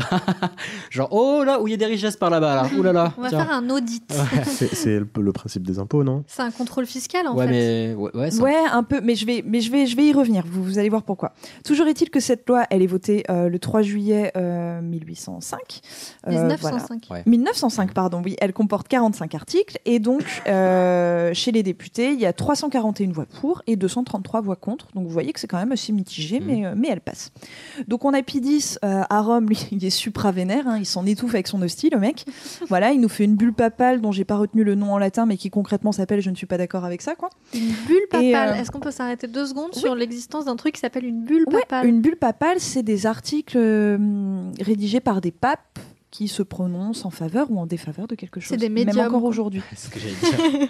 C'est une tribune. Voilà, euh, c'est des, c'est des, c'est voilà, même encore aujourd'hui, euh, Pape François, il peut faire des bulles. Ça, papales. il peut chier une bulle. Avec sa bouche comme ça. C'est un, billet de blog de- du Vatican, quoi. en quelque sorte. Donc, euh, donc voilà, Pidi, c'est pas content. Et euh, lors de l'application de la loi de la séparation de l'Église et de l'État en janvier 1906, eh ben, c'est l'article euh, 3 et 4 qui vont poser problème. Donc, comme je vous l'ai dit, l'article 3 euh, dit qu'il va falloir rédiger un inventaire euh, des biens ecclésiastiques. Et l'article 4, il dit que euh, les biens de l'Église vont être confiés à des associations cultuelles. Étant donné que. Ouais. voilà, quoi cultuelles. Du culte. Des associations du culte. Sauf que la loi des associations de 1901, qui est encore une loi, peut-être une des lois, euh, enfin moi que je connaissais le plus, enfin qu'on Mhm. retrouve super souvent euh, Dans les assos. aujourd'hui Ça et la et défense d'afficher là. Oui, c'est vrai. Eh bien, la loi des associations de 1901 dit que euh, les associations ne peuvent être gérées que par des que par des laïcs. Donc du coup, ça veut dire que les biens de l'Église vont être gérés par des personnes qui n'appartiennent pas À l'église. à l'Église. Et là, ça Hmm. va poser problème. Les Templiers. Templiers. Voilà. Donc, en fait, euh, comme il va falloir euh, confier tous ces biens à des associations, euh, et ben du coup, il faut faire un inventaire des biens. Et c'était, c'était, c'était dans, dans le but de protéger un peu les deux parties, hein, que ce soit l'Église ou Mhm. l'État, voilà, qu'on se mette bien d'accord sur ce qu'il y a. Et donc, l'État va envoyer des genres de petits percepteurs qui vont arriver à la porte des églises et qui, dans certains cas, vont se faire totalement massacrer euh, dans Bah, certaines régions ouais. très religieuses parce qu'on demandait d'ouvrir les et, euh, Ils sont bien placés. et le, le peuple. Mais ouais, ouais, ils ont pas dû être bien reçus de ouf, quoi. Ouais, non, non, non, non, non, il y en a certains qui, bah, qui n'étaient plus là au retour pour le raconter à leurs femmes, malheureusement. Ouais. Surtout qu'en termes de transparence fiscale, l'Église catholique c'est quand même pas, euh, c'est quand même pas un exemple quoi. Après, on va pas leur jeter la pierre du côté de l'État, c'est pas ouf non plus. Voilà. Donc, euh, non, puis en fait, il faut vous dire qu'il y a vraiment eu, euh, il y avait encore une. Une, une crainte en fait si tu veux là l'idée c'était pas du tout de confisquer les biens c'était de, de prendre des Juste mecs les filer à quelqu'un d'autre.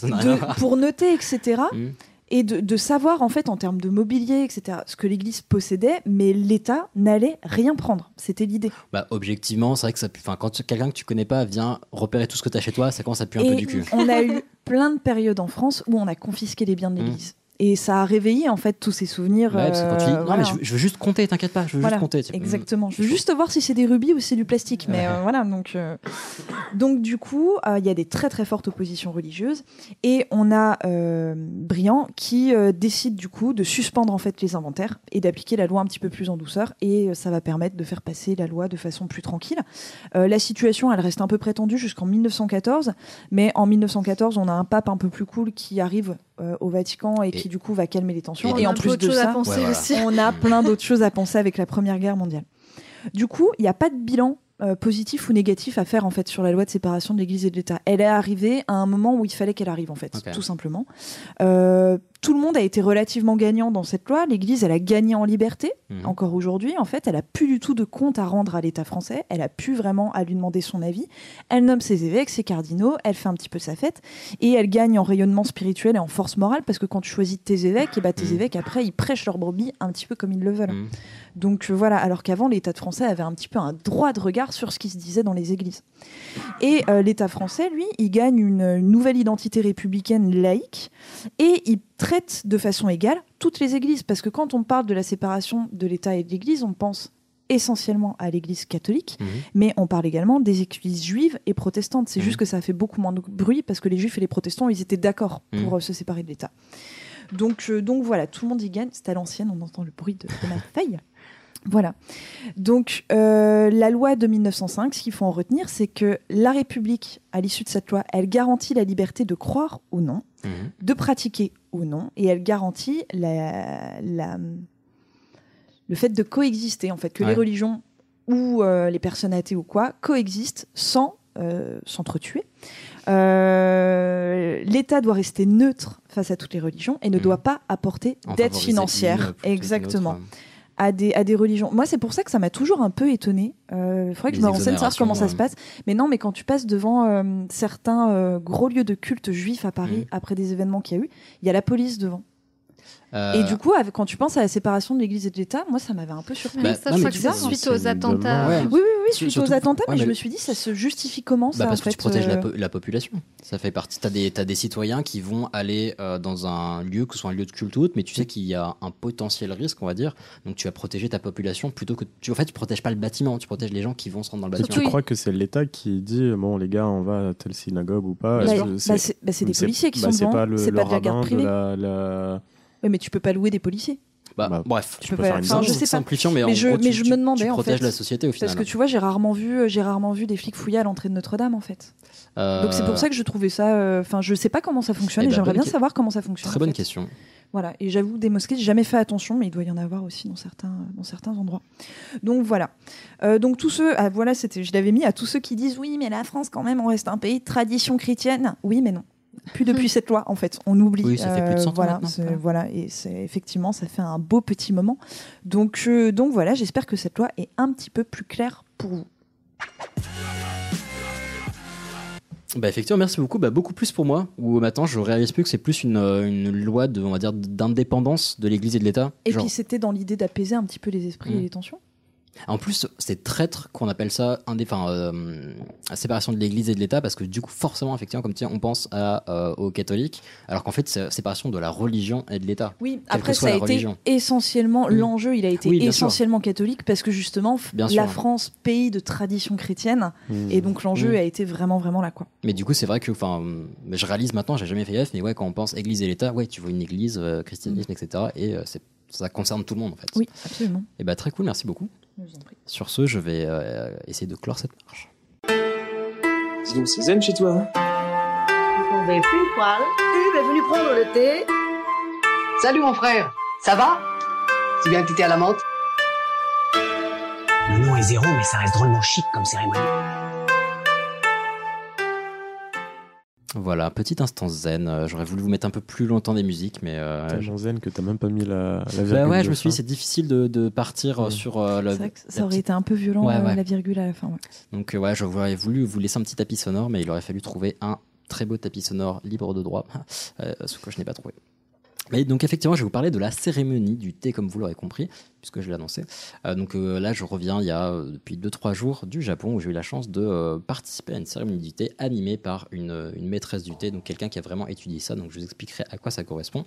Et c'était vraiment extrêmement chouette. J'avais pas du tout prévu de faire ça. En fait, je me suis beaucoup baladé, je suis tombé dessus par hasard. Je me suis dit tiens pourquoi pas? Et c'était fait effectivement une très très belle expérience. Donc je voulais vous en parler.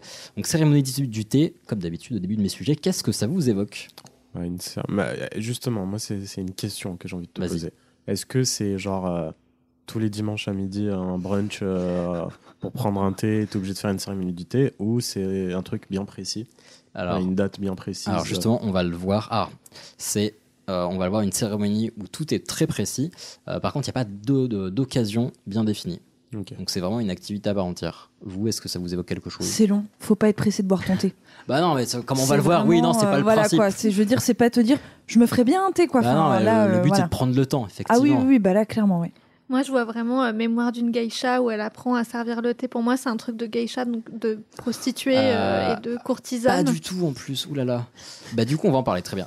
Donc euh, c'est en fait c'est un art complexe qu'on peut appeler chanoyu. Alors vous, je vous m'excuserez pour mon accent euh, potentiellement dramatique et les, et les termes où je peux me planter, mais je vais, enfin en tout cas j'ai essayé de, de récupérer les termes. Euh, L'art complexe qu'on va appeler donc chanoyu. Euh, c'est pas simplement je une dinette où on va prendre le thé dans de la jolie vaisselle, même si un peu de ça. C'est vraiment un art complexe qui va demander des connaissances et un savoir-faire euh, assez euh, assez varié en fait au sujet du thé, de la céramique, de la calligraphie. euh, Enfin, c'est ça mélange plein de choses.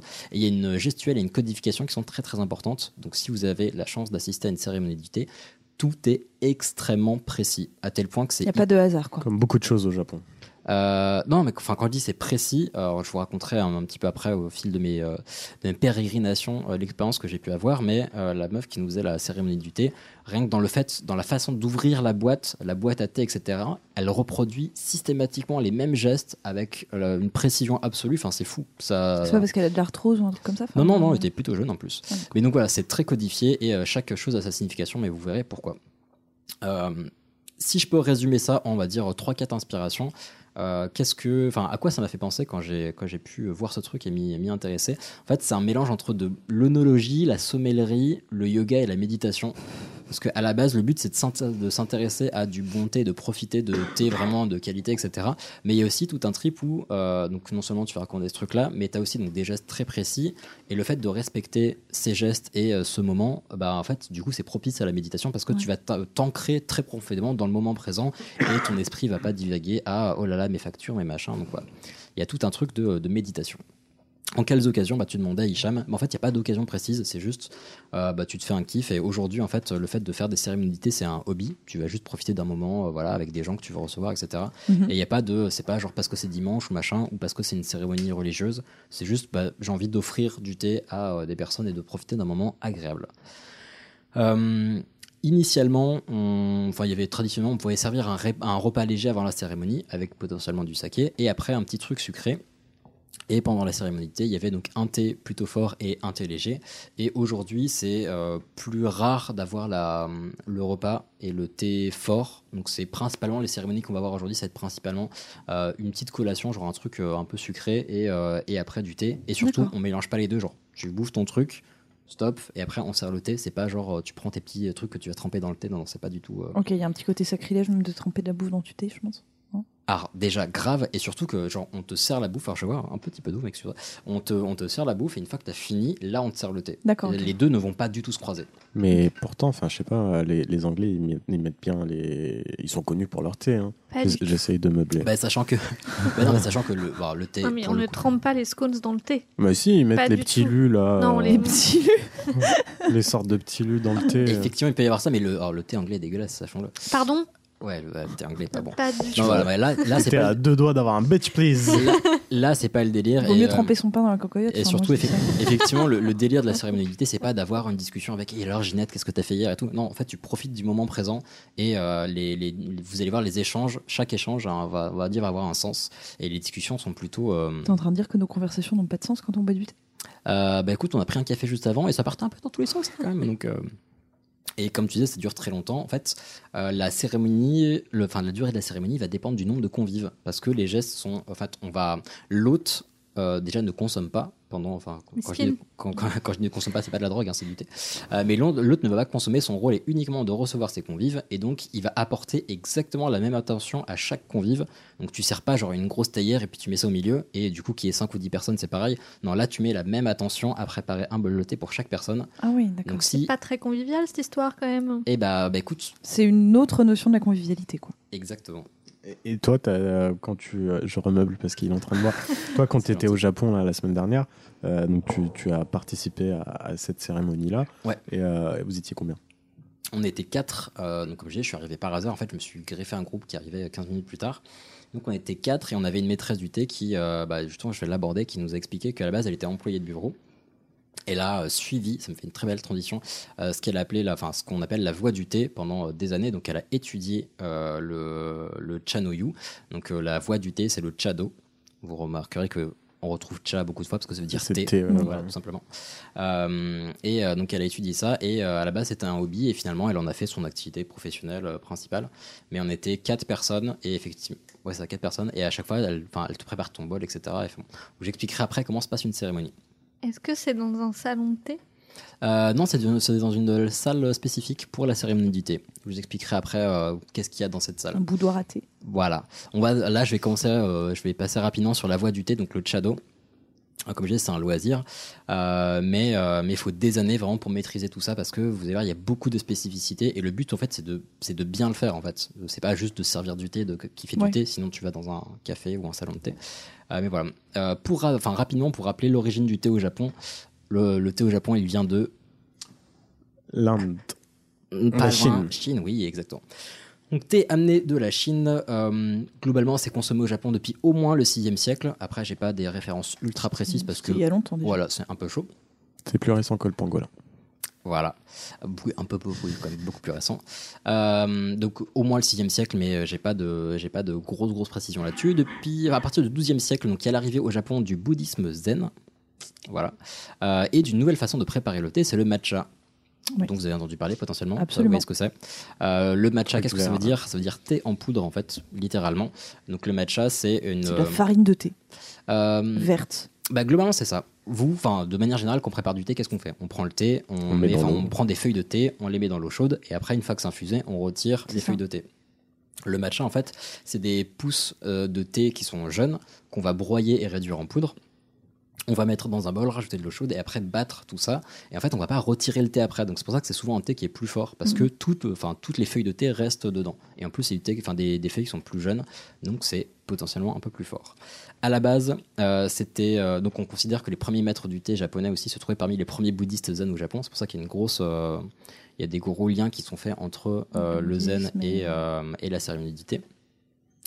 Et est-ce que vous savez à quoi ça servait à la base le thé? Enfin, à quoi, pourquoi ça pouvait être utilisé euh, rapidement La médecine, non? Ouais. Pour apaiser? Euh, comme médicament pour purifier, tonifier, etc. Enlever Et ça aussi.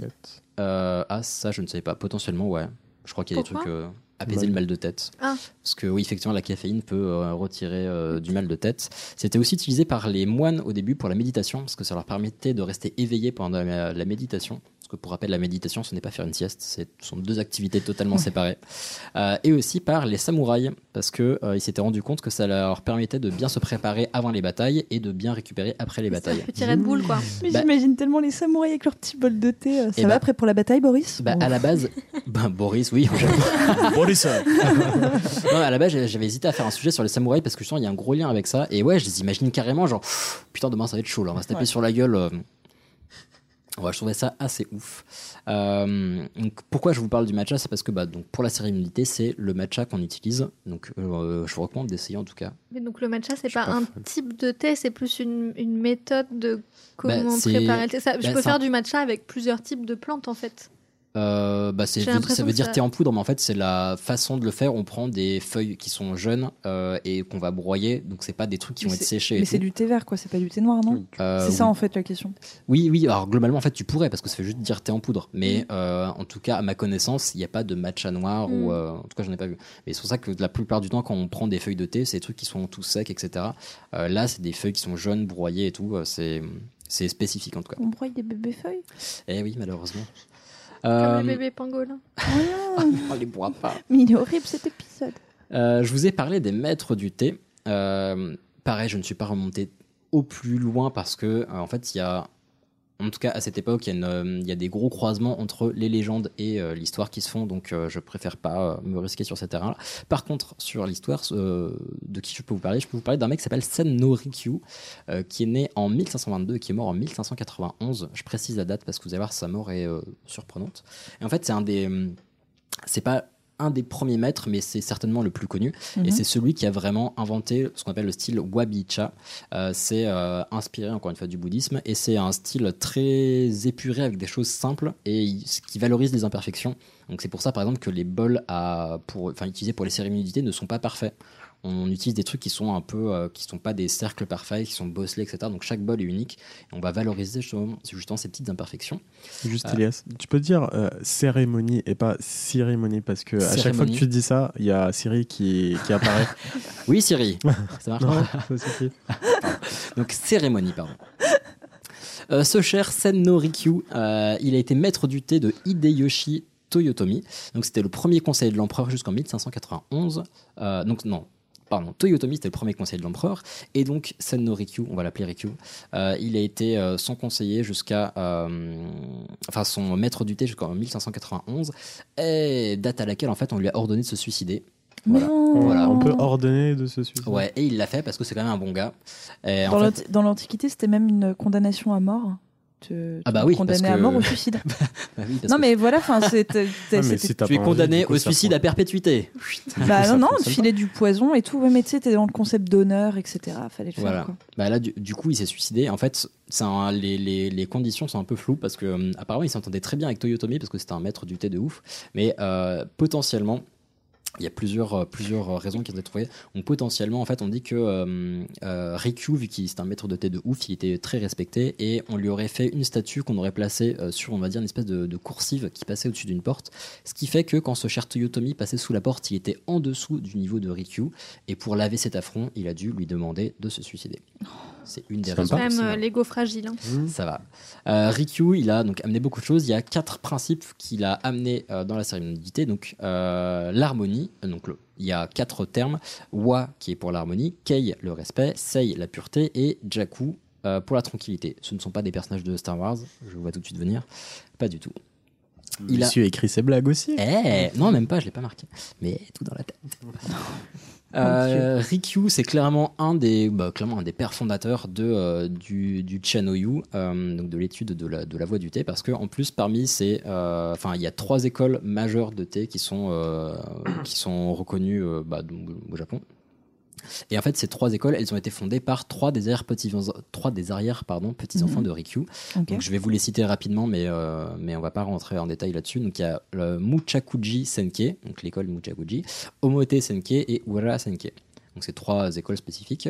Euh, et, euh, et après, il y, a des- il y a différents types de cérémonies suivant, suivant les périodes, suivant les personnes avec qui on le fait. Enfin, je vais pas vous passer toute cette complexité parce que vraiment c'est ultra ultra riche. Tout à l'heure, Mathilde, tu parlais de la salle dans à quel enfin à- où est-ce qu'on fait une, euh, une cérémonie de thé donc c'est une salle qui est euh, enfin une salle standard on va dire. Ça va y avoir quatre tatamis euh, donc les trucs au sol.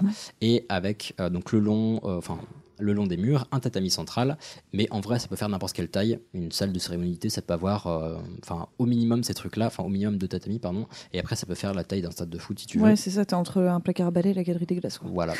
Mais c'est un truc, c'est chez toi? Genre, t'as une pièce pour ça? Ouais. Ou c'est dans des, des Ça- lieux ouais, publics, ça- genre un resto? Ça peut, ça peut être chez toi, ouais. Ça peut être chez toi. Donc il y a des euh, gens qui ont une pièce destinée à la cérémonie Exactement. chez eux. Voire potentiellement un petit jardin et tout. Et euh, l'intérêt de ces tatamis, c'est que non seulement ça va faire un endroit euh, pour que chacun puisse s'asseoir, etc.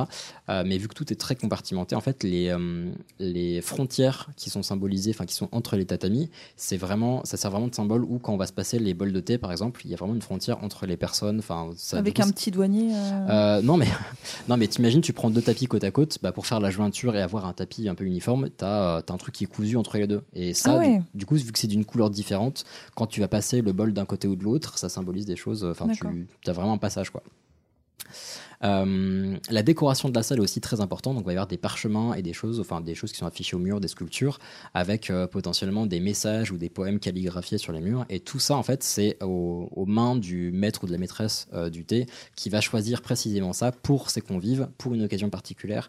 Donc toutes ces, toutes ces petites attentions sont, sont choisies avec beaucoup de, bah, justement, beaucoup d'attention. Tu changes la déco selon les invités? Euh, ouais, potentiellement. Ou suivant la saison, ou suivant si ça, enfin, s'il y a une- un truc religieux spécifique. Ou, euh, donc c'est vraiment très, euh, enfin, c'est, je dirais pas ésotérique, mais pas loin en fait. C'est très spirituel, voilà. Le but, c'est que si tu veux transmettre quelque chose, je sais pas si, mais non, je vais dire une bêtise, tu veux faire une cérémonie du thé avec euh, de la famille ou des amis qui vont arriver, qui ont perdu quelqu'un récemment, bah, tu vas essayer d'avoir un message qui est lié à ça Ouais. pour les apaiser, pour quelque chose. Enfin, Je vois très bien. Donc voilà, il y a tout un délire. Euh, maintenant, je vais parler de la cérémonie du côté de l'hôte. Alors, je vais essayer de passer vite parce que c'est ultra compliqué. Donc l'autre, comme je vous le disais, le but c'est d'être, euh, on le modèle et de faire tout à la perfection avec une, simplicité, enfin aucun geste superflu. Et tout doit être très codifié. Euh, je vais vous passer rapidement le matériel qui est utilisé par l'hôte. Donc il y a un brasier et une espèce de bouilloire en métal qu'on va appeler kama, donc qui sert à faire bouillir de l'eau. Il y a des bols qui sont les chawan. Il va y avoir beaucoup de cha, attention, parce que forcément c'est pour le thé. Il y a l'eau pour le rincer. Euh, Il y a le pot à thé, donc le cha ere, la cuillère à thé, cha shaku. Euh, le fouet en bambou, vous en avez vu un en bas parce Oui. que j'en ai acheté un, donc c'est le chasen et la serviette fukusa euh, qui sert notamment à manier les trucs un peu chauds, etc. Voilà. Donc côté haute, c'est ultra complexe. En fait, j'aurais voulu, enfin j'aurais voulu vous le décrire correctement, mais je pense que j'en- j'y rendrai pas hommage. Donc je vous conseille de regarder. Il y a potentiellement des vidéos sur internet ou simplement de participer à une cérémonie thé. Renseignez-vous. euh, il y a des écoles de partout. Euh, donc c'est très complexe et euh, voilà, tout est vraiment très précis. Mais par exemple pour la préparation du thé, pour chaque invité, il va y avoir un, un bol spécifique. Et donc, euh, le, le maître ou la maîtresse du thé vont rincer le bol, sortir le tissu, essuyer le couvercle du pot à thé, ouvrir le pot à thé, verser deux cuillères, refermer le pot. Enfin voilà, tout est, Ouais, euh, tout est très très codifié. Et bah, pour la maîtresse que j'ai vue, par exemple, simplement dans la façon de sortir sa serviette et de, euh, et de la, on va dire, enfin, dans le but de l'utiliser, elle faisait systématiquement le même geste. Ouais, et genre- une gestuelle et répétitive. surtout pour un tissu, tu sais, qui peut avoir des plis très différents. Le pire, enfin, c'est que j'étais pas au courant à la base, mais j'ai regardé avec attention. J'étais genre, putain, mais en fait, la serviette se plie toujours de la même façon, et c'est, impressionnant. Donc c'est très très beau. Et, euh, et après voilà les euh, donc non seulement tout est codifié là-dessus et après suivant les périodes euh, bah, la cérémonie peut changer un petit peu. Par exemple en hiver euh, va y avoir un, donc le brasier qui est au milieu de la pièce pour réchauffer les convives. Mhm. Par contre en été le brasier va être mis de côté pour bah, ne pas tenir trop chaud aux gens. Euh, en été on va avoir des enfin en hiver on va avoir des bols très profonds pour garder la chaleur, enfin des bols à thé très profonds. En été ils vont être un peu plus euh, évasés pour pouvoir se refroidir plus vite. Euh, et en plus, les décorations des bols qui sont spécifiques elles aussi vont dépendre de la, de la saison et le thé utilisé ouais. également. C'est quand même un truc, euh, C'est quand même un truc de riche, non Euh, faut avoir plein de potentiellement, ouais. vaisselle, une pièce spéciale, euh, des cours de thé. Enfin, C'est vrai un- que t'as l'impression que c'est un peu réservé à une élite. truc ouais. de riche. Bah, Enfin, c'est le Downton Abbey des Japonais, Ouais, quoi. ah, mais clairement, c'est un, enfin, c'est un hobby et euh, donc l'étude dure longtemps, etc. Mais effectivement, c'est, euh, enfin, si tu veux faire ça bien, ouais, il faut de la vaisselle spécifique, jolie. euh, tu prends pas du thé de merde normalement. Enfin, ouais, j'avoue, c'est pas un truc de, de prolo globalement. Maintenant, la cérémonie côté invité, je vais essayer de vous filer deux trois tips euh, et de vous montrer, enfin, On ne rote pas. par exemple. On ne pète pas non plus d'ailleurs. Euh, bah pas que je sache en tout cas. On m'a pas précisé mais ça me paraissait de normal. Non mais moi ce qui m'a, enfin ça m'a beaucoup surpris alors que je suis pas du tout dans ce délire un peu zen à la base mais euh, mais en fait j'ai trouvé que c'était un moment très très agréable. Mhm. Donc pour euh, côté invité, alors faut savoir que les études de euh, qu'on va étudier le Chanoyu, euh, ça commence systématiquement par en fait tu dois apprendre à te à bien te comporter en tant qu'invité avant d'apprendre à mener une cérémonie du thé. Parce que en fait le côté invité est déjà complexe en soi. Donc déjà, qu'est-ce qu'on amène? Quand on va être un bon invité, idéalement, on s'habille en kimono.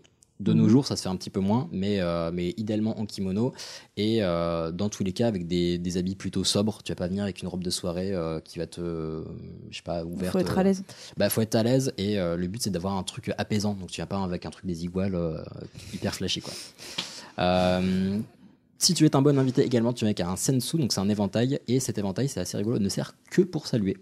Donc, au moment où tu veux saluer, genre tu le poses devant toi, tu salues, et après, vu que l'éventail, euh, un éventail refermé, ça fait une frontière, après, hop, tu le ranges, Et, euh, et ça ne sert qu'à ça, voilà. Comme je vous dis, c'est très codifié.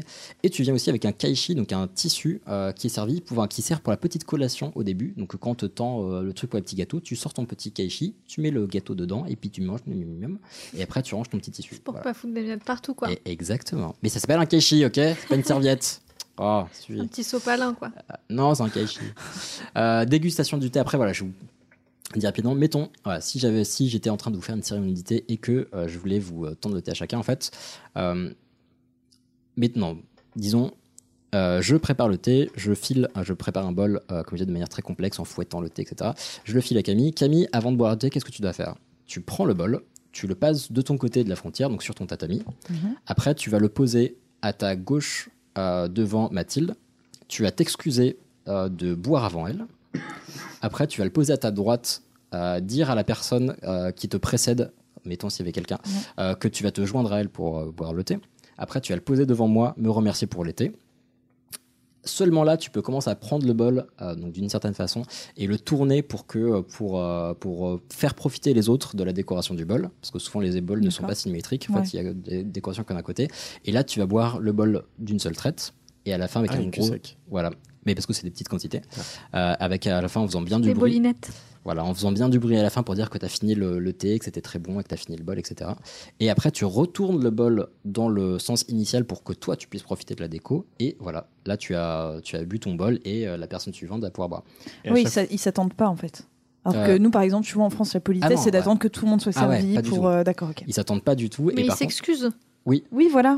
Mais en fait, j'ai vu euh, plein d'articles qui sont rigolos. Il y a des, une américaine qui disait, elle a fait ses premiers cours et au, début, elle était paumée. Et t'as une meuf qui lui a dit Alors, tu verras, tu t'excuses pour tout, tout le temps. Tu, euh, donc, tu t'excuses de boire avant, tu t'excuses de manger avant, de machin. Enfin, bref. Et, euh, et en fait, ça peut avoir l'air bizarre comme ça. Je sais pas quelle impression ça vous fait parce que euh, j'ai l'impression d'avoir euh, Bah ouais. speedé ce sujet, mais c'est très. Au début, ça fait bizarre de s'excuser et tout. Et en fait, quand tu regardes la personne préparer les bols de manière très, euh, enfin, très précise et tout, bah, t'es absorbé par le truc et t'as un petit. T'as un- t'as l'impression d'être dans un petit havre de paix. Mhm. Et euh, tout, est, tout est très simple, très calme. Et en plus, tu bois du bon thé et tout. Et euh, c'est très doux, c'est très agréable.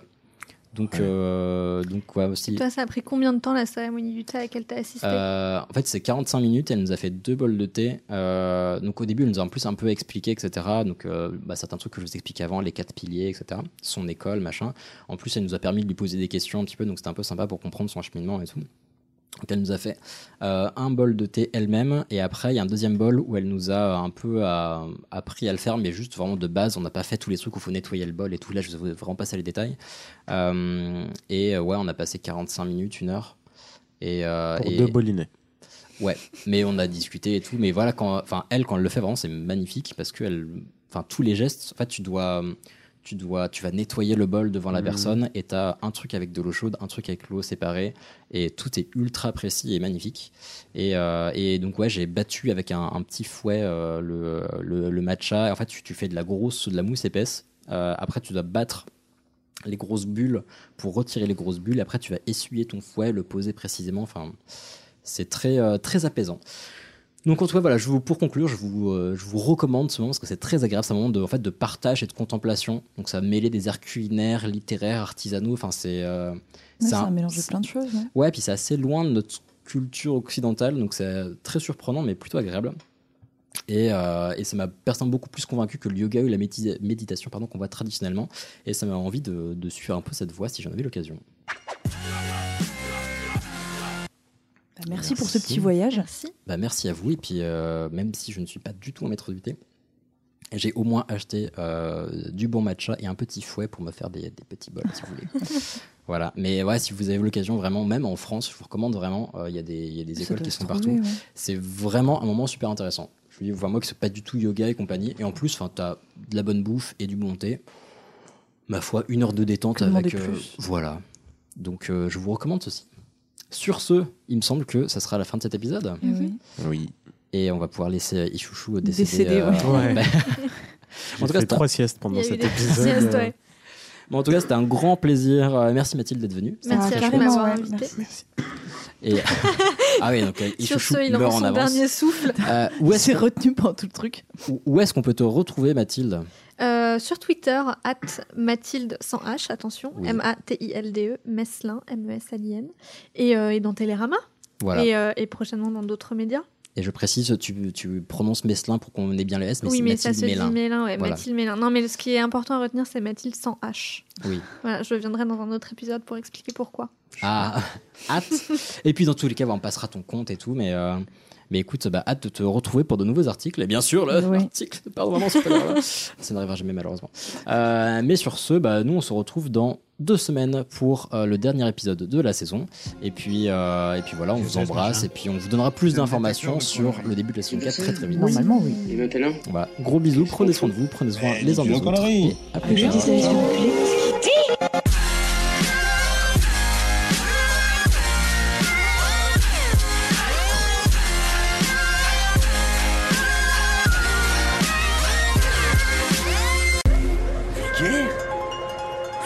Oui, je trouve ça vulgaire.